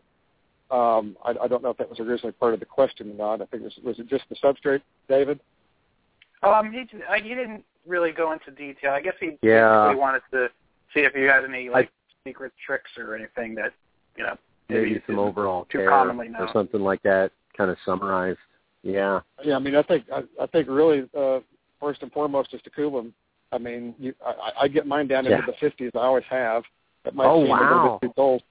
Um, Yeah. yeah, um, I had my laevis laevis Joe and uh, down into the low 50s this last winter, low to mid 50s Huh. for about almost 10 weeks. Yeah. I've um I usually take mine down into uh the mid to low sixties, but they Yeah. don't really have the weight that I want them to have when I bring them back out, and I bet that would help out with that a lot. I actually give them a lot more time than most people do before I pair them, because when I get them out of cool after the low sixties, I mean I'm feeding them small meals daily for like Yeah. the next two Yeah. weeks. They never get thin, but they just aren't that big, fat, robust, ready to go, you know, look that I want them to be before I'm even going to let a male in with a female. Yeah. Yeah. Mhm. So And um, he also asks uh, if uh, you guys what would you suggest for a good transition gecko from uh, from leopard geckos and crested. So, for instance, if somebody's trying to get away from the common stuff and wants to transition to something a little, little bit more rare, what would you guys Yeah. suggest uh, as a good species to start with? I mean, I Millie's suggest a lot of things because yeah, I, I keep a lot of things and they're all relatively easy. So it depends on on your terrarium. It depends on your temperature. It depends on your food sources that you're going to to utilize, and and what strikes your fancy. So I mean, there's there's a lot of stuff in the hobby today, and, and Yeah. a lot Yep. of a lot of different choices. So uh, you know, really, if you kind of narrow it down, is it desert? Is it a temperate? Is it a something that needs a cooling? Is it something tropical? Does it need this temperature, this type of terrarium? And then you know, once you establish that, then then you could kind of have a pretty good grid to, of things to pick Yeah. at. Yeah, I think um, I'm going to touch back on the, the Nephrurus and Underwoodosaurus for just a second. Um, I think for anybody that's newer to them out there, really choose the more rough skin ones like wheeleri, um, you know, possibly amyae if you want to invest in that. They're pretty tough. Uh, milii, actually, um, which aren't technically a Nephrurus. They have, um, you know, more of a, uh, in my opinion, more of a Phyllurus type tail, but fatter because it doesn't end with a knob. It ends at a point, and they have digital lamellae. Um, weak, but it's there on their uh, fingers. But I think milii is the easiest for me, and they're the only one that I keep in trios. I keep my Nephrurus separate, and I rotate my males through. And um, the one trick that I like that I throw out there is uh, I use a heat pad for my um, for my Nephrurus and my Underwoodosaurus. And basically, what I do is I take a rock or another clay pot, and I stack them um, so that the bottom of that clay pot is pretty close to the heat pad. It's pretty hot, and every once in a while, I do notice gravid females will go under there. Um, but all that heat radiates up, and clay holds heat so well um, that most of the time when they thermoregulate, they'll be on it. And when the lights go out, my heat pads go out two hours after the lights are killed, so they've still got that chance to uh, to kind of thermoregulate. And for the next hour and a half after that, it gradually cools down. But um, I like the clay pot method because, and it's a clay pot bottom. Sorry, I should, uh, you know, specify that because it gives them multiple thermal zones. You know, they can choose the temperatures that they want, whether if they've eaten, whether if they've gravid, you know, and there's always a cool side as well. But um, I use those uh, are for, for my heat, my heating. I use heating 24 hours a day, and, and anywhere that I've ever been in nature, uh, I, I've I've I've dug down into the African sands like a honey badger, uh, trying to find geckos two to three feet down in the sand. And I, I have a temp gun and stuff like that. I, I note uh, things from from these geckos uh, from their from their from their natural ranges and things I could take home and use for my animals and share Mhm. with others and, and as well. And that, and that is that you know if you use a uh, Pachydactylus rangei, the webfoot gecko, as an example. If if you find that gecko in nature and, and, and you're on the surface where that animal appears for about 30 minutes to maybe two hours a night to mate or feed, and it goes back down into the sand. When you go down 12 inches, the temperature is is consistently depending on what time of year. Usually in October, November, the temperature is 80, 82 to 84 degrees at 12 inches, and that's a Hmm. temperature 24 hours a day, minus the, the, the hour or two that's on the surface. If it's Yep. something like a Ptenopus kochi, and it's living 32 inches under the under the surface of the desert. That's a full two and a half feet down in the sand. And you take temperature readings at that depth. The temperature can be as high as 88, and it's that way. Uh, you might have a, a one degree temperature change over three or four months. I mean, it just it's not going to penetrate wow. that far down, and that's where that kochi's laying her eggs. So there there is a yeah. So yeah, and how is this all night that it stays that warm, or does it kind of cool down the sun? Yes, sir. No, you can you can dig down, you can dig down with a shovel, mm-hmm. morning, afternoon, evening, or night, and dig down 32 inches, and it is always 88 degrees, always. Wow. And it okay. will change one degree, maybe in 90 days, maybe. I mean, think think wow. out okay. of the sun. 32 inches of sand. I mean, that's if your if your house had 32 inch thick rock walls, uh, uh, your, your house is just not going to lose heat or cold. It's just not going to do it. So when you have an Nephrurus, a smooth knobtail that lives down in the, the, the moist substrate, uh, because that's the way evolution dictated it should live, and it lives at 12 to 18 inches down in the sand, it's not going to experience an, experience a somebody turning the heat off. It's going to mm-hmm. actually it's going to come up to suboptimum temperatures, eat, and when it gets too cold, it says screw it, it's over with. I got to go back down uh, because I'm not, in my thermal optimism. I no longer have the metabolic uh, influences to eat. I'm going back to bed, and they go back down uh-huh. to where it's 84, 88 for the next 24 yeah. hours. Well, I guess so probably I, I the think, reason you know, I'm speak, still I'm sorry? producing them pretty. I guess the reason I'm still producing them pretty well then is my rooms. Uh, my daytime gets up to about 82, and that's for yeah. about 14 hours, and then my nighttime only drops to about 78. So it's yeah. not really cooling down. Well, I think it's a bad thing, Joe, because I did the same thing, and it's something that I adjusted after I, I made observations in nature of Huh. geckos on multiple continents that they're Yeah, going to that's that. just the way things work. Yeah. And I don't write it. I just I, I observed it, and so I Mhm. implemented it because it and, and, and I get um, yeah probably better production than I did back in the '90s out of Huh. uh, you know a Nephrurus or anything else. Because uh, again, keeping that heat pad on for me or the heat tape through a, a rack system or a heating pad is, is not that big of a deal. Uh, you know, because you and I are, are, are conditioned and traditioned to think that we should allow it to kick off, Mhm. but in nature it doesn't. Yeah. And a lot of a lot, of things that Afroedura and Pachydactylus that live eight to fourteen inches deep in, in solid rock, boulders half the size of your house. Those things don't dissipate heat very quick either. Oh, I'd imagine. Yeah, warm, that's yeah. a lot of insulation. Yeah. Yeah. Cool. So fascinating. anyway, I mean, just that's, it's little things like that that make all the difference, though, in, in captive I husbandry think with it some of these a huge species. difference. Yeah. It makes a mm-hmm. huge difference for me with with breeding Ptenopus because I know I, I I've I've been that honey badger and I've dug down and, and had thorns all over me and, and just my fingertips bloody from di- digging down in the sand and the and the grit and trying to dig these things out and and, and noting I've I've, I've made charts of how the the tunnels and and and and fake uh, tunnels and, and blind tunnels and egg deposition chamber and resting chamber.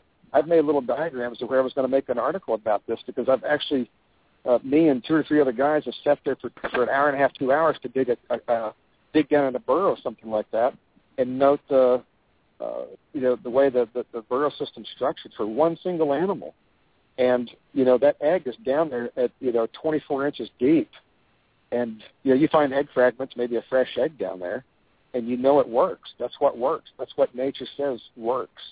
And so I, I keep my Pinnatus uh, during their active season. I keep the heat on 24/7 through the whole season.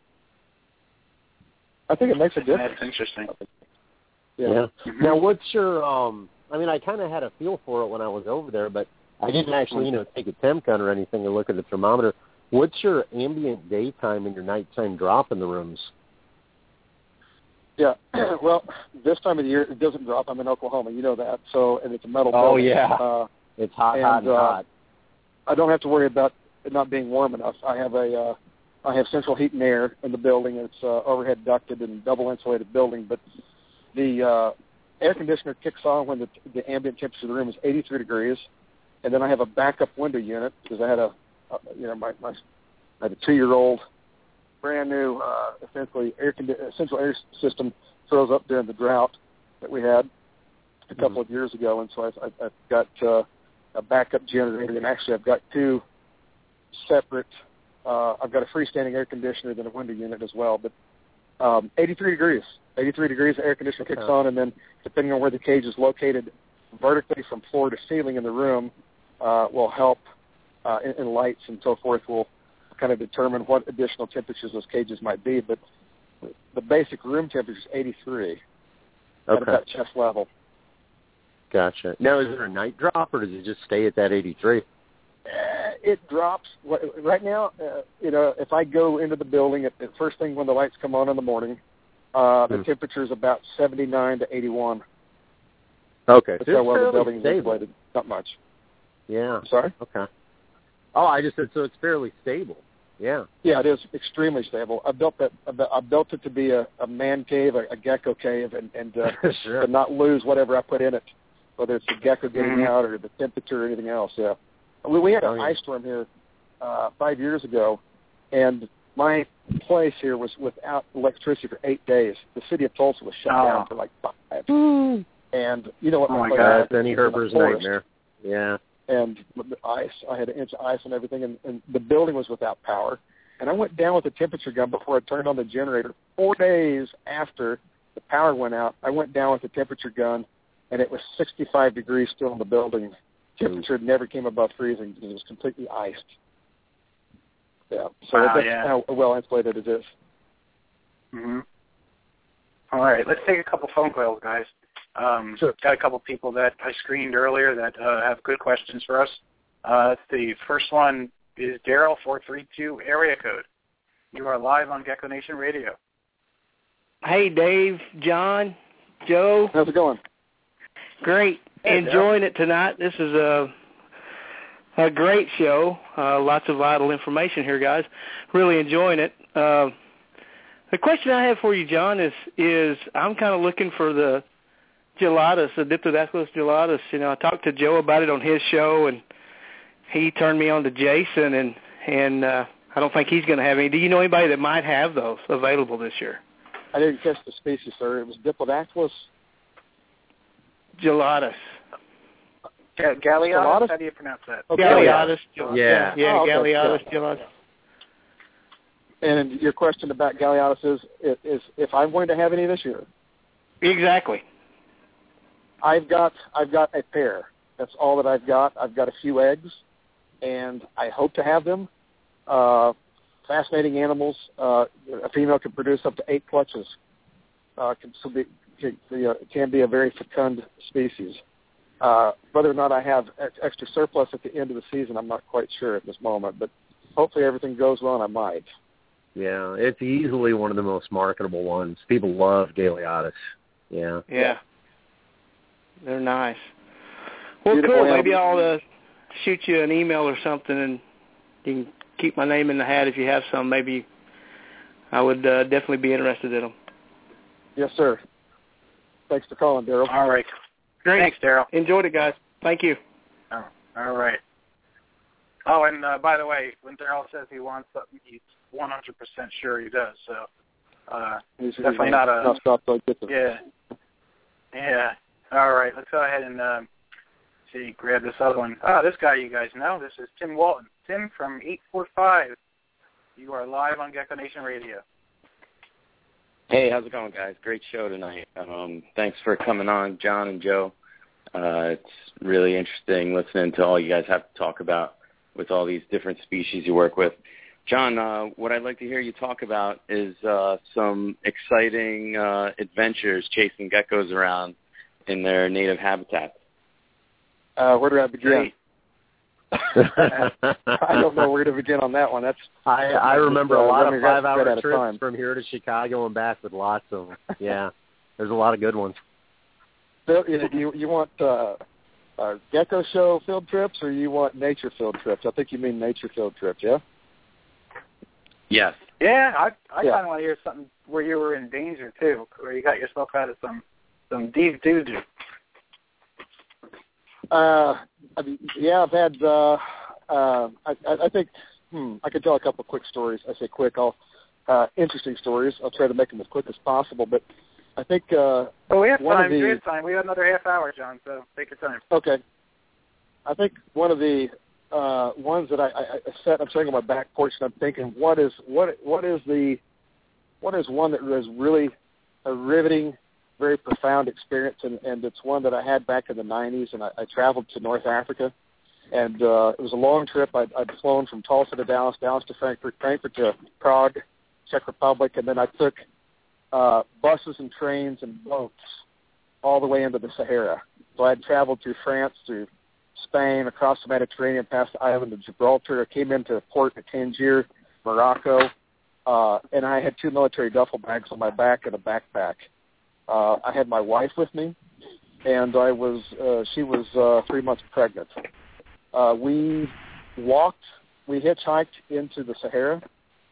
Um, we went to Casablanca, Marrakesh, uh, saw snake farmers, uh, camels. I mean, you know, people wrapped in clothes like like in biblical times. I, I went out into the edge of the Sahara um, and uh, camped um, at an area east of Gulmine, out out into the the uh, foothills of the Anti-Atlas Mountains.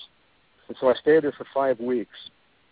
And in doing that, uh, uh, my primary mission was to to better understand Cadenfeltia, or Quedenfeldtia, some people refer to it. Cadenfeltia moerens. It's a thorny eyelided gecko that lives a day active gecko that lives only in the rocks of the the, the foothills of that drain out into the Sahara. So I I went firsthand to uh, because I got some animals from a guy in the Czech Republic in 1991, and then in '93 I was in Morocco trying to figure out what I was doing wrong.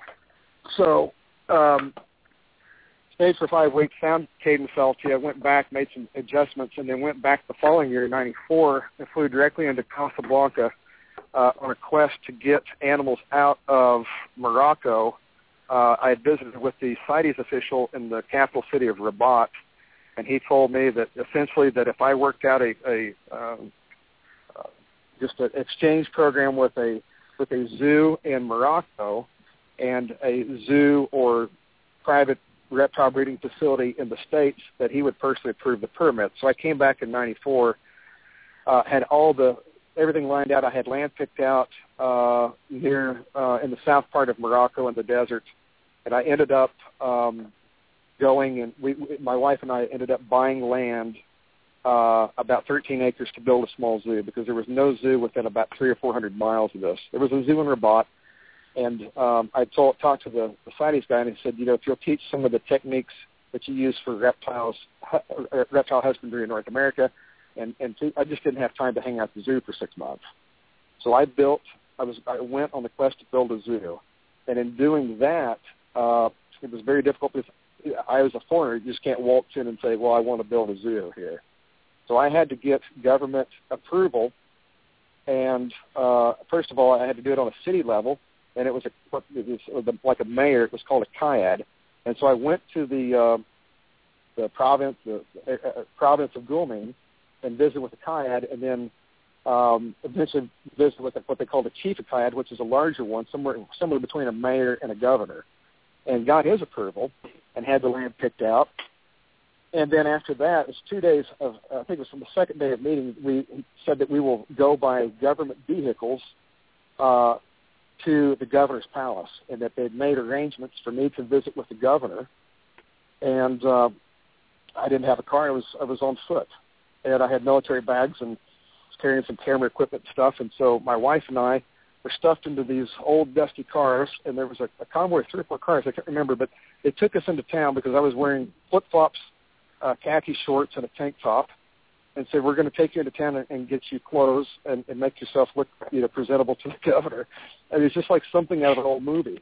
And so we took a convoy of cars out into the Sahara Desert, out of way. It was kind of like one of these uh, things you'd see like on National Geographic, like the the, the palaces of Saddam Hussein. We drove for miles, and all of a sudden we came upon this compound, like a huge network of buildings and big wrought iron, uh, like 12 to 16 foot wrought iron fence all the way around it with armed guards.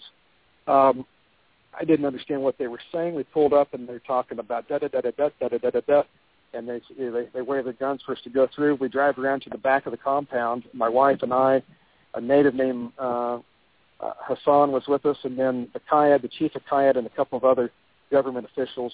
We walked, we sent into a hallway and waited, and the governor eventually said, somebody walked out and a messenger said, uh, come, the governor will speak with you. So my wife fortunately speaks fluent French. I speak absolutely no Arabic.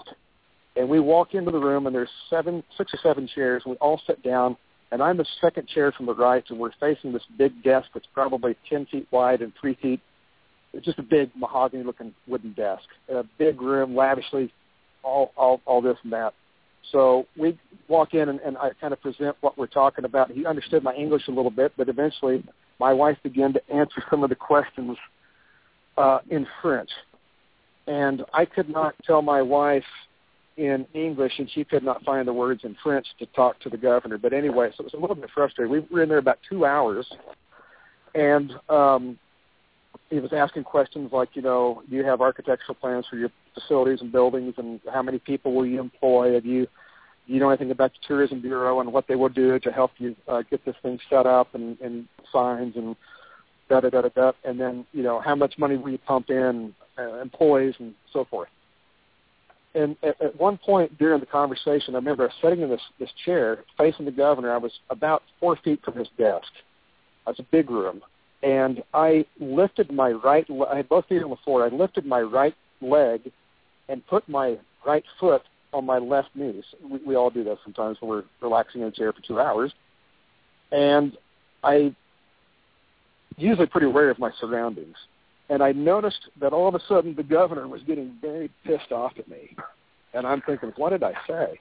And I still had my foot up.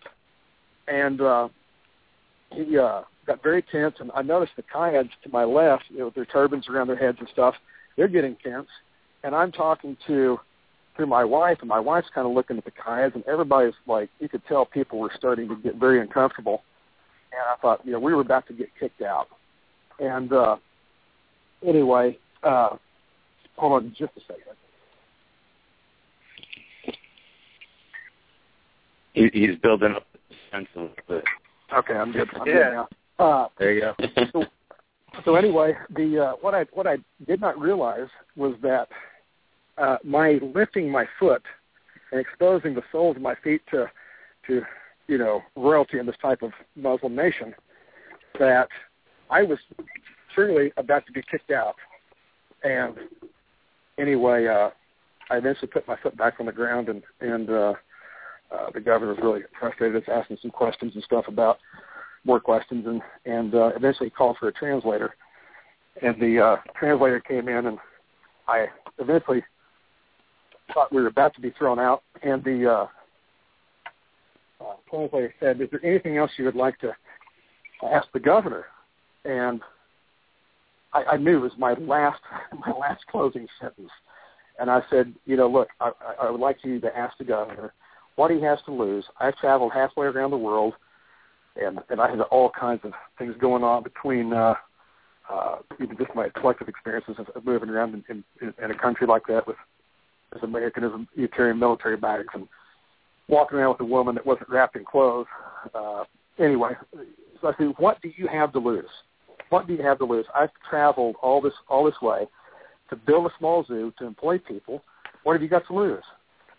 And I remember the Qiyads looked at me, then everybody just looked straight at the governor, and the governor looked at me, looked at, threw his hands up in the air, leaned back in a kind of a swiveling arm, uh, like chair, his hands up and, and murmured something in Arabic, and uh, the translator said, uh, "Oh, the governor thinks it's a very good idea." And so, anyway, uh, a guy came in with a, a little cart uh, of, of mint tea. They kind of it's a traditional thing that they do. Uh, is greeting is to, to serve mint tea, hot mint tea. And we had mint tea, and, and the governor said, "What would you like from me?" I said, "I need papers uh, authorizing me to uh, uh, to buy this land and begin doing it." So he they, they had the papers drafted, they stamped it, handed it to me, and I walked out. I walked out and got back into the cars. The chief of Qiyad said, "Jon and Stacy, I must tell you." Did you notice there was a lot of tension in the room? I said, "Yeah." I mean, what happened? What did I say? He says he, he laughed. He said, "You know, uh, I have to tell you that when you're in the presence of government people, you are to never show the soles of your feet. And I thought, oh man, yeah, I think I remember doing that. I was like, oh, yeah, I was kind of rejogging everything in my mind, and that's literally he says we were very close to being thrown out, and he says I know that the governor realized that you're just a you know quote stupid American and you just don't know, but uh, yeah, so uh, it was really really a sketchy feeling. But we walked, we drove back to the to the uh, kind of like a town hall, um, and the there was a lot of people that had prepared like a dinner for us. And what had happened is that night, King Hassan was giving a like a presidential address over national television. And so we walked in this room with all these government people, and there were probably, I want to say, 30 or 40 people, uh, all sitting uh, yoga style along the outside perimeter. There was nothing in that room except for a TV. And it was something about the way these people honor and respect, uh, you know, presidents and governors and stuff like that. And, and the client told me, he says, Jon and Stacy, you will sit with the chief at the back of the room in these three chairs, and everybody else is going to sit on the floor. And during the presidential address, it's going to be nearly an hour on television. He says, please do not allow your eyes to avert from the TV. And it was at that moment that I realized the fanaticism, the fanatic, um, this amazing amount of respect these people have, and that I had I had almost blown it, and it was a really really big deal uh, to sit back at the back of the room and watch these people. And, and of course, I didn't understand a word the, the king was saying, but just that whole experience was um, going from kind of a zero to almost like a hero. They were celebrating and, and just uh, uh, clapping and jumping up and down and, and sloshing mint tea and, and giving us, you know, hugging us and stuff. And it was just it was incredible. It was almost like something from some kind of a movie. And uh, I think about it now, and I think about sitting on on some of the hilltops and watching the sunset after that out in the Sahara and, and, and going and seeing things like uh, Gakoni or Tarentola chazaliae. Really profound experiences. And, and hearing the Muslim call to prayer echoing across the, the Saharan valleys as the sun's setting and just saying, wow, I have no idea what they're saying, what this is all about, but this is freaking cool, you know. So I think that was a really good one. And then, uh, you know, I've had a lot of uh, uh, close calls and things with with uh, mammals in South Africa, Botswana, and Namibia, down in the other the other end of Africa. So, um, what happened with the rhinos? Yeah, uh, my my very first trip to uh, uh, Namibia, I yeah, um, I had everything happen on that trip. I had I was I was rushed by a black rhino, which are now categorically supposed to be extinct. I got it on film. I was uh, tracked and followed by a leopard at night. The following mm-hmm. night, I was roared out by a lion, and I had elephants come to 13. Uh, it was not that. Yeah, it was 13 elephants came to our tent uh, on the same trip. So I had all these close calls, and I came home after my first trip in, in Africa, and I said, you know, man, this this really cemented my interest because just to go look at this stuff, I just about had my hat handed to me or handed to my family. yeah, but uh, the the rhino deal was uh, I was near Etosha, and I had a uh, my my interest in Southern Africa is to to to create a video field guide to the geckos of Southern Africa, and it's to encompass all these countries. Um, I uh, I carry a video, I carry still camera stuff, and I want to get a a different perspective than just going to a bookstore or getting a PDF and showing or explaining to somebody how um, Ptenopus lives. I want to show you, the viewer, by video, this is what the habitat looks like. This is what the burrow chambers look like. This is what lives with it, and this is why it lives with it. So to explain it on video for each species on a DVD to where you can categorically go through and pick out uh, what species you want to look at, I think that's a really cool new tool. It's kind of an, a concept that I have but uh, in Africa and the Caribbean. But anyway, so in doing that, I had you know, I'll just get some uh, some mammal footage. You know, it's kind of like an introductory part to the to the reptiles of southern Africa, the geckos of southern Africa. And so I've got clips of uh, lots of different birds and mammals and things and mongooses and whatnot. But I had saw a rhino. I thought, well, I'll get some good footage of this rhino. And uh, I, I noticed it was a salt pan. It was very flat, kind of you know just a little bit of grass and one acacia tree in the sand. I thought, man, this is really picturesque. And so I got up, I set up my tripod, set up my camera, and uh, I looked out. I used my camera to zoom in to figure out what it was in this mud hole. and it was probably 100 yards away, 150 yards away, and I could just see the top of something. And it was it was a black rhino. It was in a it was in a wallow, and it was in there's some water, and it was just you know keeping cool in the sun. It came out. Thought, oh, cool! You know, now I get a nice good view of it coming out of the water, and you know I'm rolling rolling on video. And uh, I you know just don't think anything about this thing is going to charge the only thing that's in the in its path, but uh, uh, it comes out kind of acts like it's going to walk broadside away to the right, and stops, gets a little closer, stops, squares, and then snorts, blows, kicks, dust up, and charges. So mm. fortunately, the guy was with me was in a jeep, and he's like starting the jeep, and that was enough. That sound, fortunately, he started the jeep, and the jeep was behind me. I was in between the jeep and the, the rhino. It was enough to uh, distract or scare the uh, rhino to run in, in a you know slightly kind of towards me, but off at an angle. But I was dragging the tripod and the camera, and it was bouncing and going, and so um, yeah. So two days later, I was uh, near Twyfelfontein in the near the Ugab River, and uh, me and a, uh, another guy were were camping, and and I was uh, documenting Pachydactylus scutatus because what's weird about this gecko is it lives in a very small area, and I could not find what the boundaries would be. If it's food, if it's uh, uh, you know discontinuous rock outcrops, there's, there's, there's dunes or flat spaces in between the hills because this gecko kind of lives in association with rock. But there's a- absolutely nothing to keep this gecko as restricted as what I thought it was at the time. And so uh, I was walking around. I was, I was finding them in, in uh, near acacia trees under bark. I was finding them in piles of rock. I was finding them in vertical rock crevices. And nothing was. It was just wherever they could get. And so uh, we popped a tent on the bank of a dry river and hiked about a mile and a half because I saw uh, a rock feature along the dry river that looked like it would be a good place for scutatus. I thought, well, you know, shoot, I might as well just get some footage here.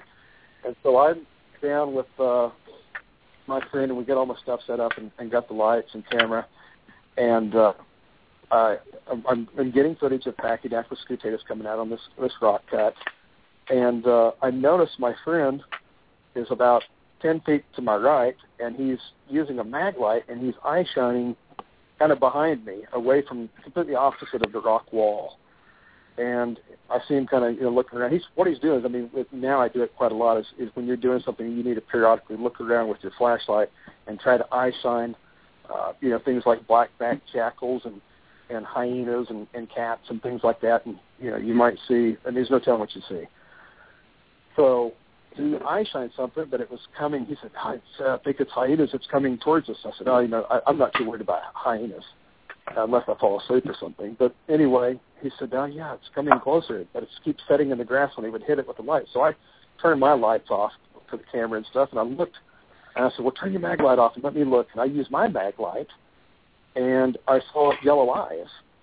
And I'm, I'm colorblind, but I could still tell these eyes were yellow. They weren't, you know, hyena colored. And I said, "Oh well, uh, yeah, yellow eyes." I said, "Wait, wait a second. This is my first trip in Africa. That's that's a cat." And so anyway, turned out we. I said, "Man, let's just pack our stuff up and we need to get out of here because I think it, it, it might be a lion." So we take off walking. I, I put all my uh, my my tripods and, and backpack and camera stuff on my back, and, and my friend was like, "You know, what do we do?" I said, "Dude, just turn on every light bulb that you have in your backpack, your headlamp." Lights, hold lights out, and, and hold them out away from your body. Turn your headlamp on and just start talking and walking. Make it look like it's a group of people. So he's he's saying something in German. I have absolutely no. I don't know if he's you know singing lullabies. This is my last night. You know, da da da. I was scared. I thought, holy hell, this is a bad deal. so I'm walking, and I've got these lights all around me, and every once in a while my mag, mag light is in my right hand, and I'd swing it up to my right eye, and put it there, and I would I would pan to my left, and uh, anyway, I, I would see the eyes, and they were walking parallel to, to us and slightly getting closer. And after about the third or fourth time, I picked up the spots of a leopard. And uh, so there we were. We were walking along. I had a couple of knives on me, and I was roughly a little bit more than a mile at that time away from my tent. And you know, running in sand and, and thinking about that, you know, it's just uh, it's a really bad feeling. But that was that night, and then the next night, two guys from the uh, two guys from the uh, zoo in Germany caught up to us. Uh, they'd spent some time at Etosha got some good footage of some mammals and stuff. And uh, I, you know, I really kind of felt that I did not finish and get justice on, on what I was set out to do on the Pachydactylus scutata. So I went back the next night, knowing all four of us were there.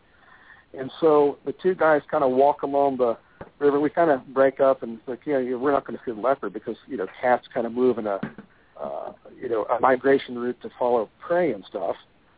And uh, things work a little bit different in the desert. I, I do know that. But anyway, I didn't think anything about the leopard coming back that, the next night.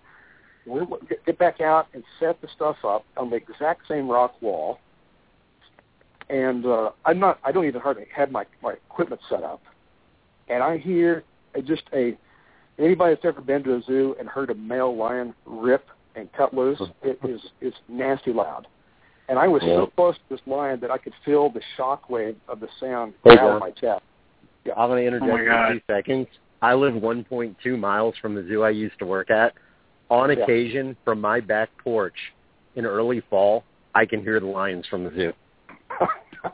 Yeah, it, it's kind of surreal when you step out of the back porch. You're like, whoa. But anyway. I'm sorry. Go ahead. So anyway, I felt I didn't. I, I yeah, of course I heard it. I felt it, and I'm like, oh my god.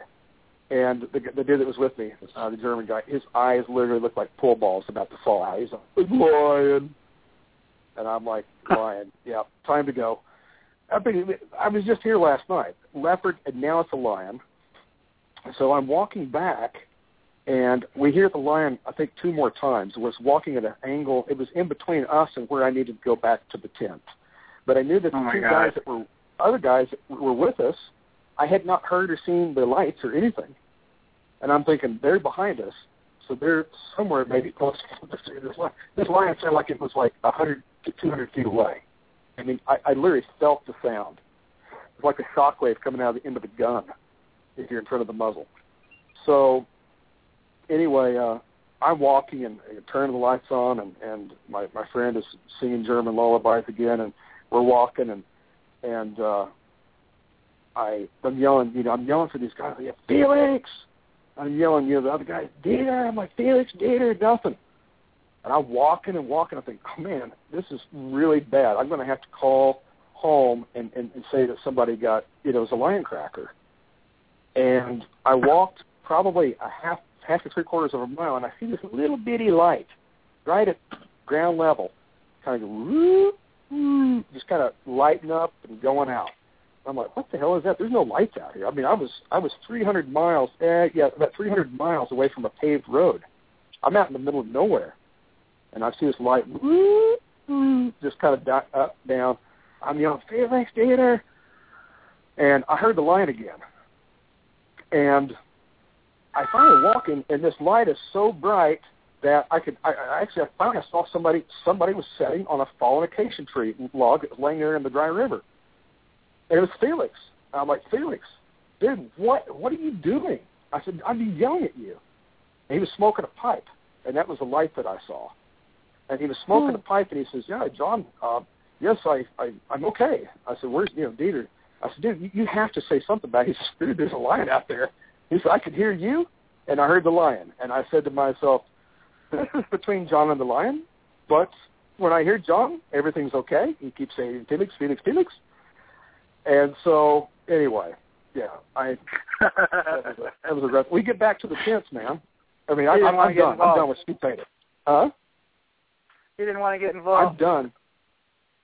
I'm absolutely done filming Pachydactylus scutatus. I, I have worn myself out two nights in a row. Back to back lucky you got out of four-legged cat kitties. I got out of it. I got back to the tent, and I'm cooking like some canned crap over or, over a campfire. I've got to eat. I've, I've got to settle. I've got to do something. I just you know, and we hear this like all this commotion. Like we're right on the bank of a of a we're on a, a bank that's maybe ten feet high.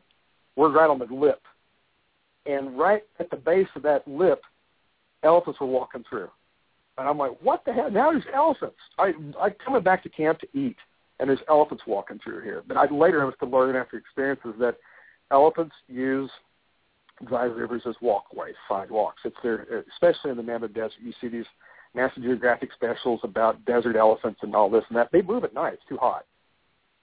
And so when you're looking for geckos that are active at night, you bump into these boogers. And so oh anyway, Oh uh, my first trip, I came home. I I I, I had I had I was I wasn't Tarzan, but I had completely it had transformed my mind into you know thinking about people that road rage or get upset about this or that. I mean, look, I, I was just out looking at geckos, and, and I, I, I got stu- I almost got stuffed a few times. I mean, it's it is really really hectic uh, in some of the areas of of Africa. Most of it's you know kind of fenced and kind of like things would be in North America, but there are places places, especially in the central part of the Kalahari and northern Namibia, uh, you're in red zone. You you you walk out, you step out there, and you are. I mean, desert animals don't get as much to eat. I don't think that a leopard, you know, in Tanzania or in Kenya, or even in Kruger National Park in South Africa, would would really stalk people because there's plenty. What of were you feeling find. like when it was stalking you? What were you What were you feeling like during that time? No, did, uh, yeah, you you say, you say to yourself, I I messed up, I messed up, Yeah. and now I've got to think about if something comes at me, I'm going to go at it. I'm just going to go all out blitzkrieg, and I'm going to punch and stab. I, I, I'm going to take my knives and, and I'm going to do the best I can do. But against a lion, I mean, I've, I've talked to you about this, Joe. I mean, it's just nothing. I don't care how well you think you can defend yourself. You're doing We're pretty much a jelly donut to a lion. Yeah, yeah. Yeah, I remember you, uh, Springfield donuts. Huh? I remember you uh mentioning too as well. Um, you know, most of those places you can't carry a gun, so No, you don't have a right. out. You have absolutely You're out in the middle of the desert. There's no way you can outrun any of those animals that are stalking you. You're not Mm-hmm. going to get away. And I mean, it's like you just said. You know, earlier today when we were talking, a 400 pound animal running into you. It doesn't matter how Jeez. strong you are. It's going to take you over. Yeah, It's Yeah. uh, terrifying. It's like, uh, you know, what I was joking about when I used to work at the Herp House at the zoo. Um, you know, a couple of friends of mine from the carnivore division I'd have lunch with once in a while. They'd joke with me, you know, what are you going to do, you know, if something dangerous like a venomous snake gets out? I'm going to pick up some tongs. I'm going to pick it up. I'm going to put it back in a cage. What are you going to do if a bear gets out? You're going to die. um, yeah. you know, it's Yeah, it's a different world. Yeah, it's a different spectrum. But you know, in Africa, um, you're dealing with uh, microbes. You're dealing with malaria. You're dealing with Ugh, um, rogue terrifying. animals. You're dealing with cobras. You're dealing with mambas. You're dealing with, uh, I mean, Aspidelaps will show those cobras and things like that. I mean, it- it- you're dealing with Poachers? puff adders everywhere. I'm sorry. Uh, poachers? Any danger from like uh, I think poachers and I, yeah, stuff like?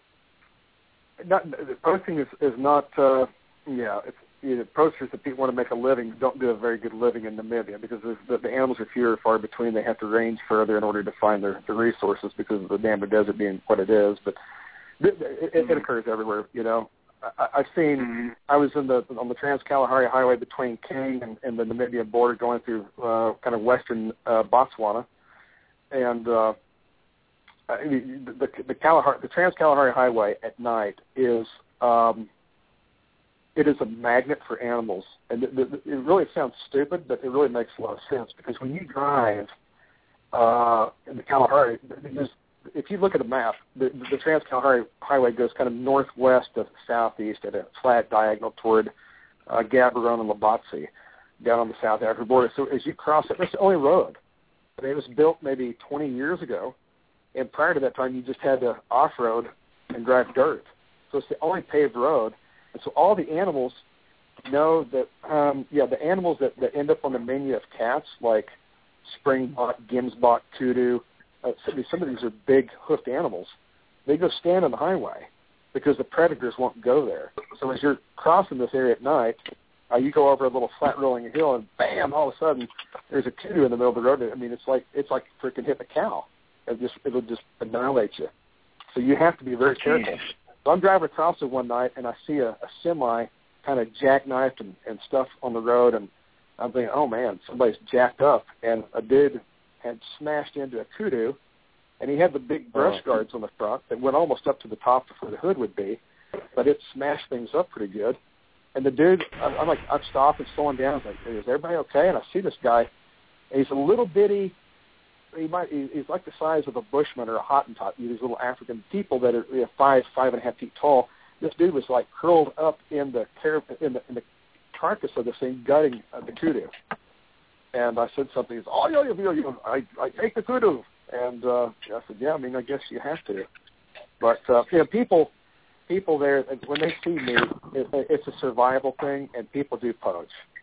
And yeah. as unfortunate as it is, I, I had a guy actually on the edge of the Kalahari tell me one night. He says, "Do you want to?"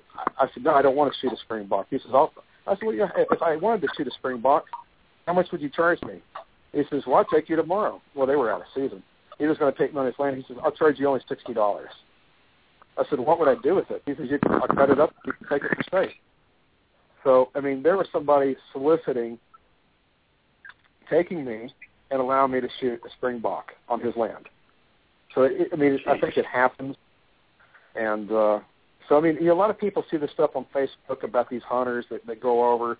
Uh, this Michelle Bachmann and this other lady that was recently exposed on Facebook for shooting uh, elephants and things like that. I mean, it, as sick as that seems to a lot of people, it is fundamentally the only way that the, a lot of wildlife departments in Africa can fund wildlife officers and prevent poaching, but yet sell these these people that are willing to pay twenty five or fifty thousand dollars for a for an elephant tag or a lion tag, and it staffs two wildlife officers for a year to prevent true poaching.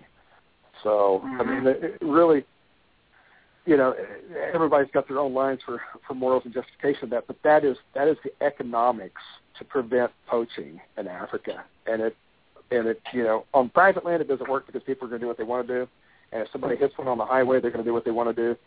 But I think in the mm-hmm. big scheme of things, it really works. So wow, yeah. Well, you know what, Jon, we're coming to the end of the show, and mm-hmm. it's been just a, an amazing uh, time with you, and I mean, I could just tell that the the wealth of knowledge and information and experiences, we could go on for hours and hours. But I just want to say it's been an honor to have you with us and just to share a little bit of um, uh, your life with us. And uh, you definitely are living the gecko dream, and uh, that that's My for pleasure, sure. Man. It's it's yeah, very easy to talk and, about uh, things that we're passionate about, and that's uh, it's cool. And I I think that you know, in, in closing, I'd like to say that to, to a lot of people that you know, when, when you hear stories like this, I mean, it might be a little far fetched for you or or the next person or whatever. And, and, and I've had a lot of these stories, a, a lot of experiences, but um, really, I found a long time ago that there's there's really three things that keep me plugged into uh, my hobby. There's a lot of times we go through the doldrums. Mm, yeah, mm, kind of boring right now. You know, you think about doing something else. You need a break. But there's really three things that I do to help keep myself firmly plugged into to, to my hobby and my interest, and that is, um, you know, spending time with people, spending time with people that have the same energy and interest and passions, and sharing that, and mentoring people and helping people and sharing stories and letting them share with you. I think that's number that's one of them. Another one is is uh, going to the field and seeing the animals that that that we're passionate about and and and and, and just having that. This is something that those images those experiences are something that can never be taken away. And that again, that's what prompted me to do the DVD you know, video field guide stuff.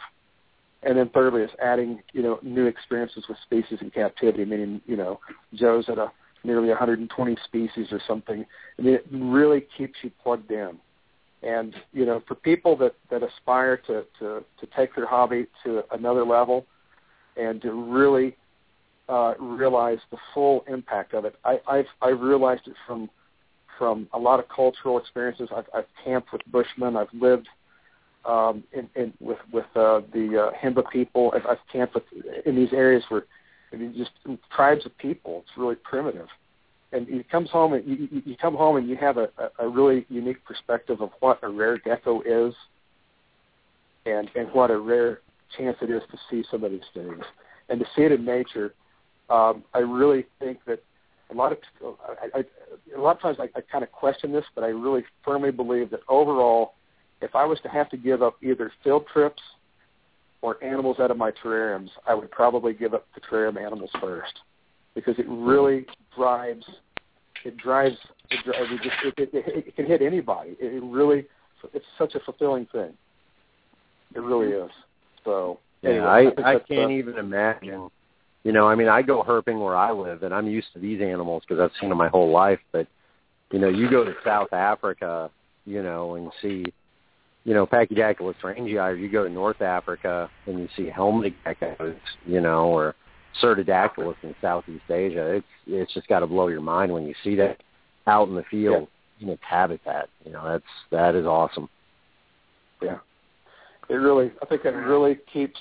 It helps keep me plugged into it because I mean, from all the I, I do a lot of uh, things to help scientists. Scientists come here and study animals because it's almost kind of like a living museum. They've got plenty of live data. I've got you know a preserved collection as well, and I can assist people in a lot of different facets in a lot of different ways.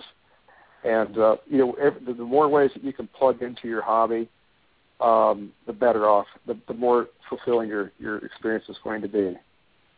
Yeah. Um, Jon, uh, Tim has one more question for you before you go. Go ahead, Tim. Sure. Jon, uh, I think a lot of other listeners would be interested. I was wondering if you had any experience observing any Eublepharis in the wild. Um, true Eublepharis, no. I've not been to, to Pakistan and, and uh, yeah, area around the Caspian Sea or, or India. I have not been there, but I've seen uh, Coleonyx from here into Central America. So, and no boats or anything from Southeast Asia, unfortunately, not yet. Not and yet. it really helped okay. with the, the situation in. Uh, I, I've looked at going to Pakistan and Afghanistan, but uh, you know, it's just uh, dangerous. Kind of way it. kind of way it. so yeah, you gotta keep your head. That's for sure. Yeah, yeah. Oh, and, and no, no Hemitheconyx. I've not been to. uh uh I've been in West Africa, but I've not hunted uh, Hemitheconyx, and I've certainly not been to uh, Somalia to hunt uh, taylori or, or Holodactylus or uh, Africanus or cornii, but um, yeah, I don't think Somalia is a place on my list. There's a lot of them, but that's not one. I mean, for gecko, if you look at the African oh, for geckos, yes. For living, no. no, for yeah. living, heck no. Yeah, yeah. Politically, yeah. Somalia is bad right now. Yeah. Yeah. Ethiopia is really good though. Yeah. Oh, gecko wise, it's awesome. But I, I mm-hmm. want to come back after I see him. So. Yeah. yeah. Yeah. Yeah. Yeah. Awesome. The Horn of Africa is a hot spot for for gecko radiation and evolution and, and unique things, and and it's uh, and so is Southern Africa. Uh, you know, just for a number of species. I mean, my my, my work would ultimately include once I get everything done on the DVD thing, it would be upwards of 150 taxa. That's a lot of a lot of different geckos to get videos of because people keep finding new ones. Yeah. So, yeah. Great. Well, thank you so much for answering the questions, Jon. Yeah, my pleasure, Tim. Good hearing from you. All right. Uh, Thanks, Tim. Talk to you soon. Have a good night, guys. All right. All right, Jon. Once again, I just want to thank you so much for giving us your time. It's been a great honor to have you with us. Yes, sir. My pleasure. All right. Maybe glad we'll to, have you, glad have to you do back it. again Anytime. sometime in the future just let me know. I'd be happy to do it. Yeah, it's, it's right. always good to hear because it's plethora of knowledge, and you can't talk to Jon and not learn something. It's practically impossible. I was in awe for the last two hours just listening. It's just like my dream to do what you've done. Incredible. All right, well, yeah, let we you can go, all Jon. do it. Thank you so much. Okay, buddy. Appreciate it. Thank you. All right. Uh, what do you think, Joe? How do we do tonight? It, it's awesome. I uh you know, it usually when I uh talk to Jon, um it's kind of the uh the jab and step back effect. Ask a question and learn. You know. Yeah. I think when you've got an opportunity to absorb a lot of good stuff from somebody like that, the best thing to do is not really talk that much. You know, ask the things you're interested in, the things you think about when you're working your rooms, when you're reading yeah. books, when you're looking on the internet, when you're out herping. You know, because yeah, uh, I, you know we can play with things that are in tanks all day, but until you go out there, until you see it, you know, and it it gives you such a full understanding, you know, of exactly what the animal's biology is, you know, and it's I it's helpful in the terrarium. Oh yeah, yeah, it's it's great. Every uh, you know Tinley Park show uh, for the last few years, we've vended next to each other in October, and uh, my house is a halfway point, so he crashes here and uh, you know, we go out, have something to eat, hang out, get to hear a few stories and catch up on, you know, life. And then uh yeah, I mean it's it's a five hour drive, you know, with nothing but just sheer. It would take me months to learn, you know, what he helps me with, and that trip up there and the trip back. You know, it's just wealth of knowledge you get from real life experience. You know, it books are important. I'm not discounting them. I'm like numb right now. You know, just just I'm I'm probably going to listen to this show like four or five times during the week. I mean, yeah, yeah. I mean, yeah. and as we were talking, I was and like you said, I was being quiet because yeah, I didn't want to interrupt him. And um, oh yeah, I did take yeah, a, yeah. I I took a few glances at his his uh his website and his um his gallery page and I mean you look at all the different species and subspecies I mean all I I was just thinking if we had infinite time I could just mention go down the list and ha- just listen to him talk about each one and all you know yeah. everything he knows about each one is like I'm sure is just he could he could write a book on each each one of it um yeah, it's you know and it's an incredible collection. It's it's Jeez. pretty amazing, you know, and it's it's one of the things that drives me, it keeps me going because I like challenges. You know. I I'm okay with something that's easy here and there, but really what gets me going is I have to figure something out or it's not going to work. You know, and I mean, there's yeah around 1,500 species of geckos. The only lizard that outdoes it in numbers is there's just slightly more skinks, and that was only by 12 species last I saw. hmm So I mean, geckos could have surpassed them, or skinks could have raced a little bit ahead. That's kind of neck and neck. But Yeah. um, it just it's one of those things that you know people are like, "Wow, dude, you know you've got 119 species." I'm like, "No, I'm missing 1,380." you know, I, I I'm I've scratched the surface. You know, and I started with some of the easier ones because it's a smart thing to do, and I moved to some of the intermediates and some of the hards, and you know, there's no one way to do something. There's some species that are really hard that narrows that comment down. But I think, you know, you have to look at things in the wild and you have to look at things in captivity. And you start with what's in the wild. And sometimes that's where it ends. Sometimes that's what you have to do. But, you know, if you give animals options, sometimes it's advantages too because a lot of times they know what they want. You know, there's always more than one way to kill uh kill the same uh, you know, bird with one stone or two birds or 12, you know, because I, I always try and keep an open mind when I listen to other herpers, you know, whether if it's somebody with amazing experience like Jon or somebody that's just kept things for a couple of years because you can learn from absolutely everybody, you know, oh yeah and don't be Oh, yeah. afraid, don't be afraid to experiment, you know, I mean, failing doesn't make you a failure. Quitting makes you a failure. You know, I've had Oh, projects God. that were hard Absolutely. that you know went for me the first year and it wasn't a problem and I've had projects that were hard that took me a couple of years you know helmeted geckos they're not really an easy species for most people but um the first year you know I produced one you know the next year I produced Mhm. 3 um this Well, year I've gotten 5 progress. clutches even if it's slow. You know, it's still progress. yeah. Yeah, it's like if I find an infertile egg for the first time, I don't go, you know, dang, that's infertile. I go, I got an egg. You know, I'm I'm closer. And then the next one Yep. is a fertile egg and a dud. I'd rather have, you know, fertiles off the bat, but some things just don't work like that. You know, and Yeah. that's something Yeah. I'm really appreciative of, of having a resource, you know, and a friend like Jon, because, you know, it. You can talk to somebody that's been there. It's like Goniosaurus, you know, cave geckos. A lot of people just think humid, humid, humid, humid, you know. And I talked to John, luckily before I ever even got them, and um, you know, they're found in some of the driest habitats in the most humid areas. So you're going to have some ambient humidity, but they need dry spots. So like on all my Ghanies, I pretty much give them like half dry soil and half moist soil, and I notice they do go back and forth, and they spend certain times when they're about to shed on one side or the other. You know, they uh, they know what they need. You know, I mean, my starting point with most species that I've never worked with, if I can't find much information, is a little bit of a larger enclosure and giving them variables and paying attention to those variables. You know, what is working for that animal? Because most, not all, but most of the time, that animal is going to tell you if you're observant. And I mean, with geckos, because most of them are nocturnal, I encourage anybody that's got a gecko room or even one project that they want to do successfully that they haven't done before, you know, go get a red headlamp um, from Yeah. Home Depot. Yep. Watch your animals at night because that's when they're active. You know, that's when they're doing. You're going to be less disturbed than you got a you know a bright flashlight. They're going to freak out and their eyes are going to dilate. Um, yep. yep. But just sit back and enjoy it. It's one of the things that keeps me going. Is you know sometimes I'm down here till two, three, four, five in the morning, cranking it to get through all four rooms. But I always make sure at the end of the night to take ten minutes with that red ham, you know, the red headlamp, and I walk through, and I enjoy it. You know, I forget about yep. having to do nest boxes, you know, and a couple hundred water bowls.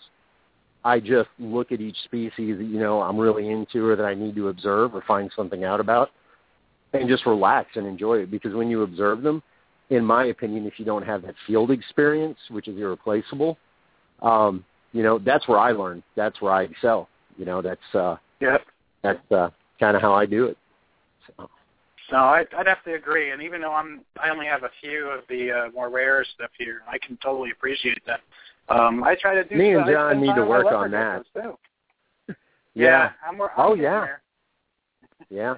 Yeah, we're yeah. we're gonna we're gonna move up. I mean, I, I do have things here that I haven't even really announced. You know what it is, Joe? When I yeah start showing pictures of something new that I have, it seems like everybody starts getting that thing. So I kind of mm-hmm.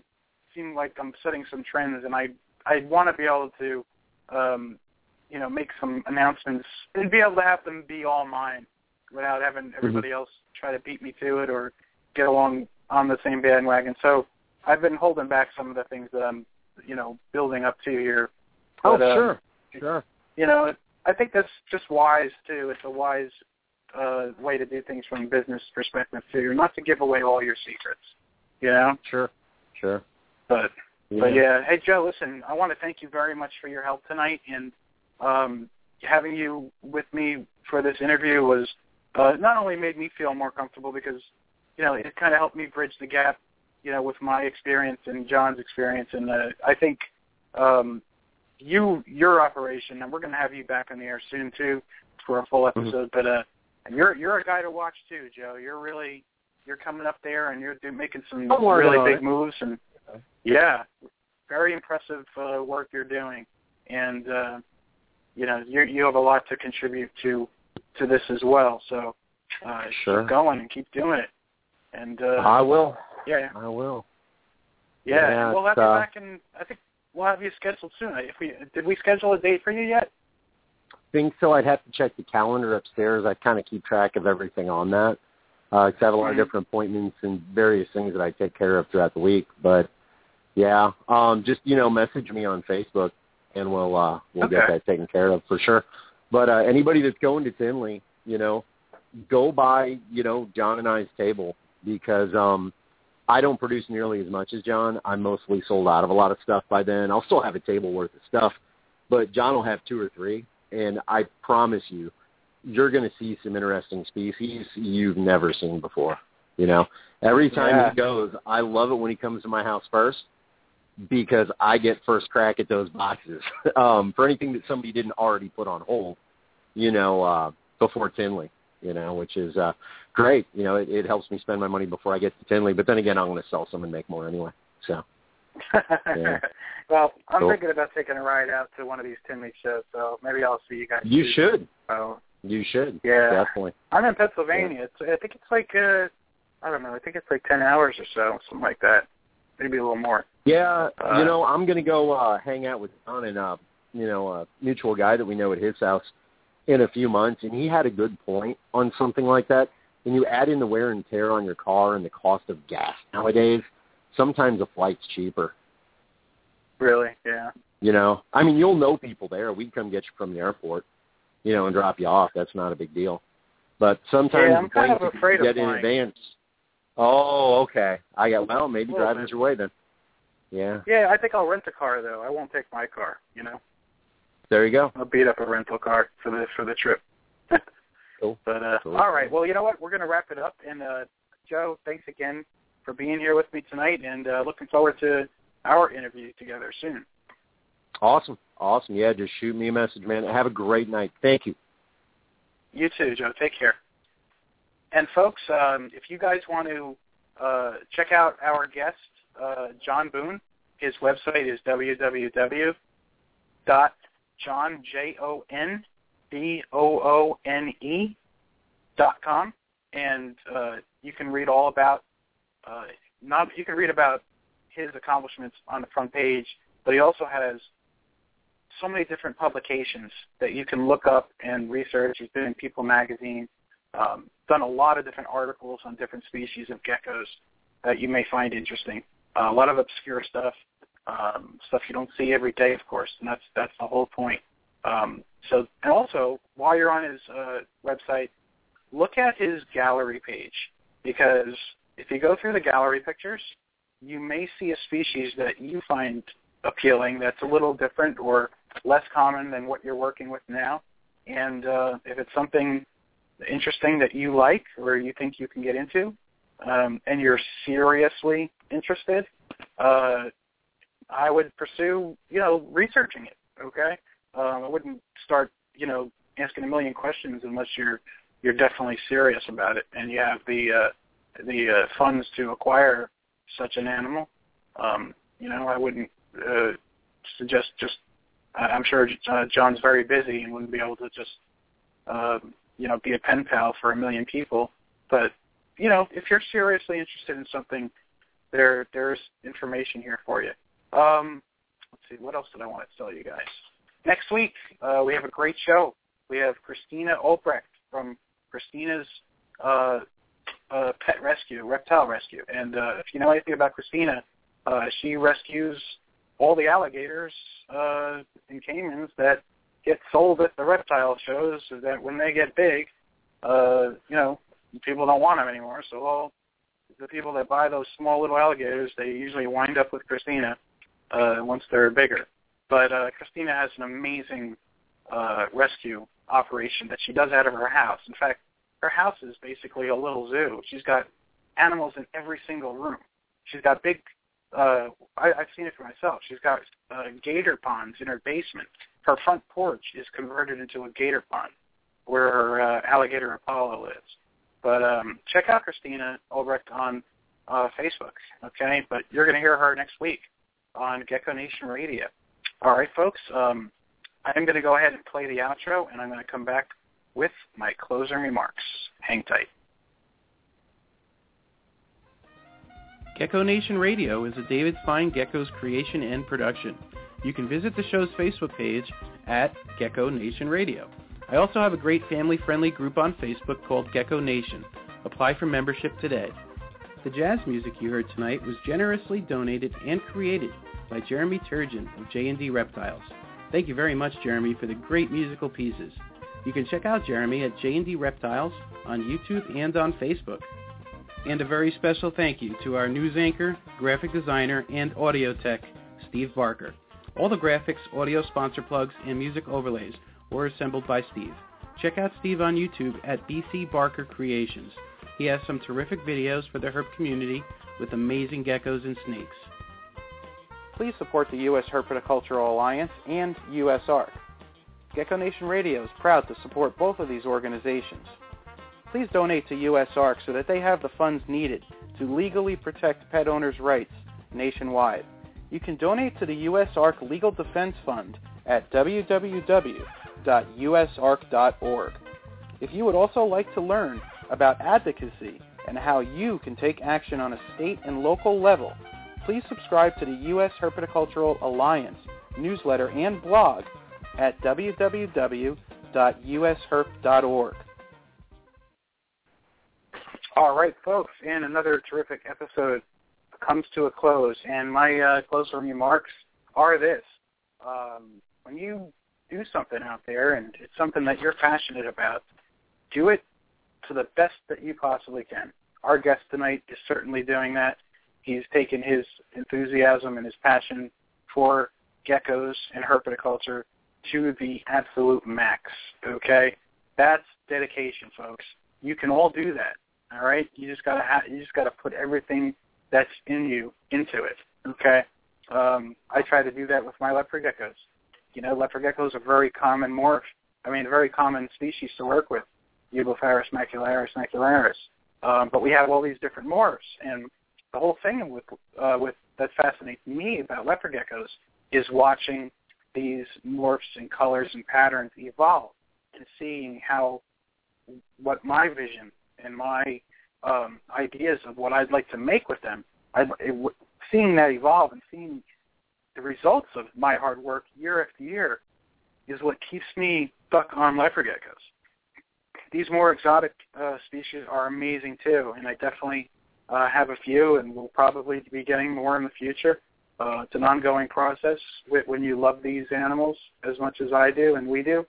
But um, my suggestion to you guys is, if you're going to do it, do it big, do it good, be your best at it. Um, I'm going to play. I'm going to mention our sponsors now, and then I'm going to play a cool song to take us out with.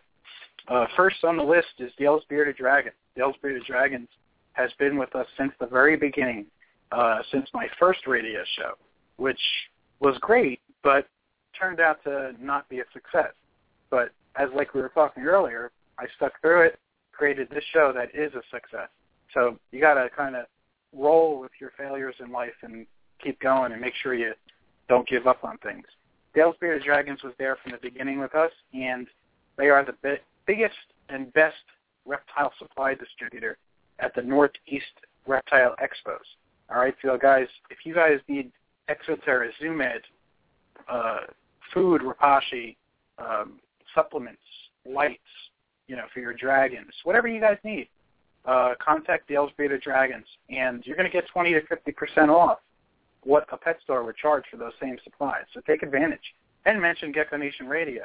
Uh, Mario's the owner, and he will definitely take care of you. abdragons.com, your source for dubia roaches.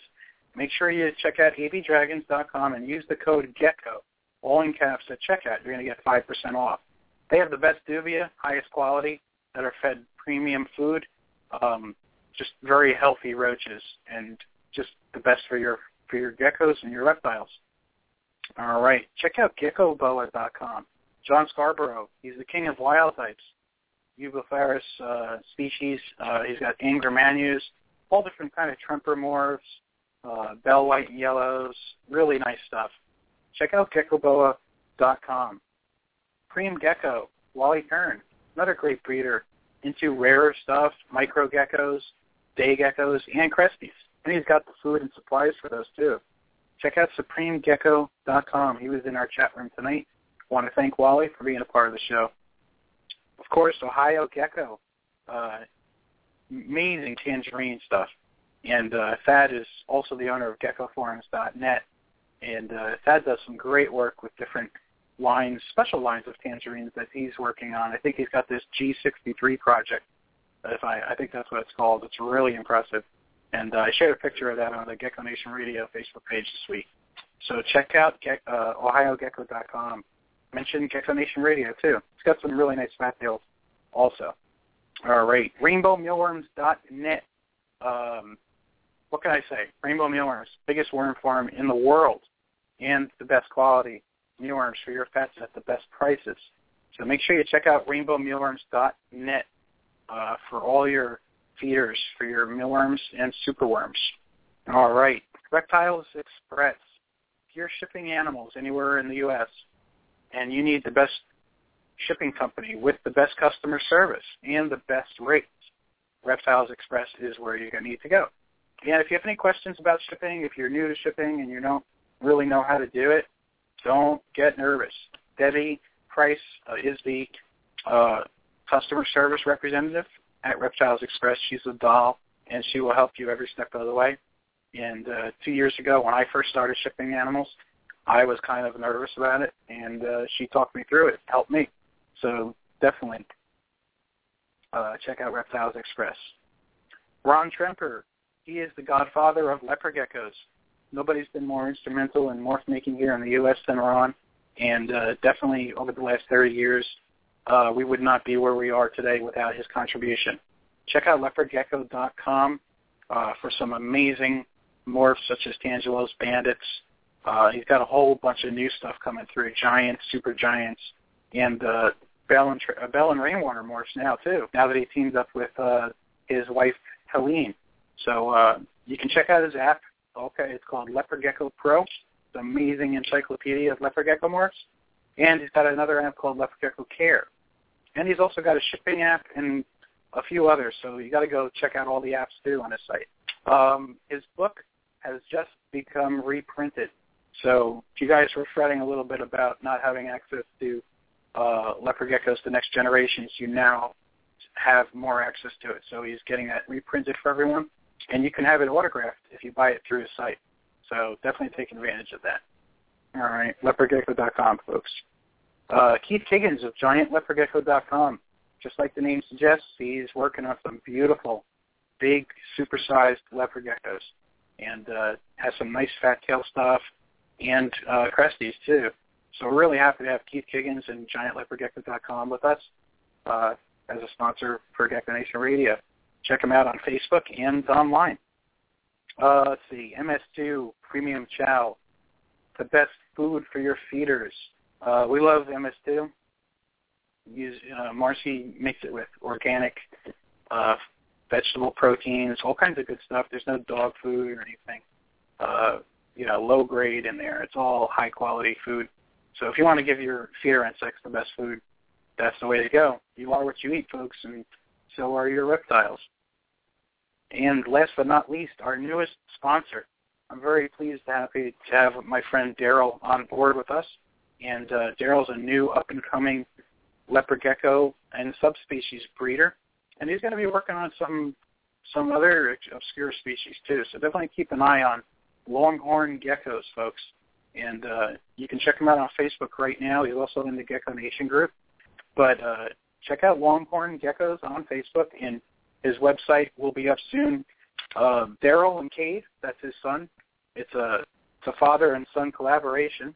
It has A plus geckos, the best of the best only.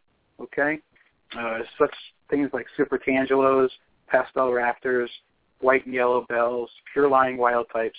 Um, so keep an eye on Daryl Burton from Longhorn Geckos and his son Cade.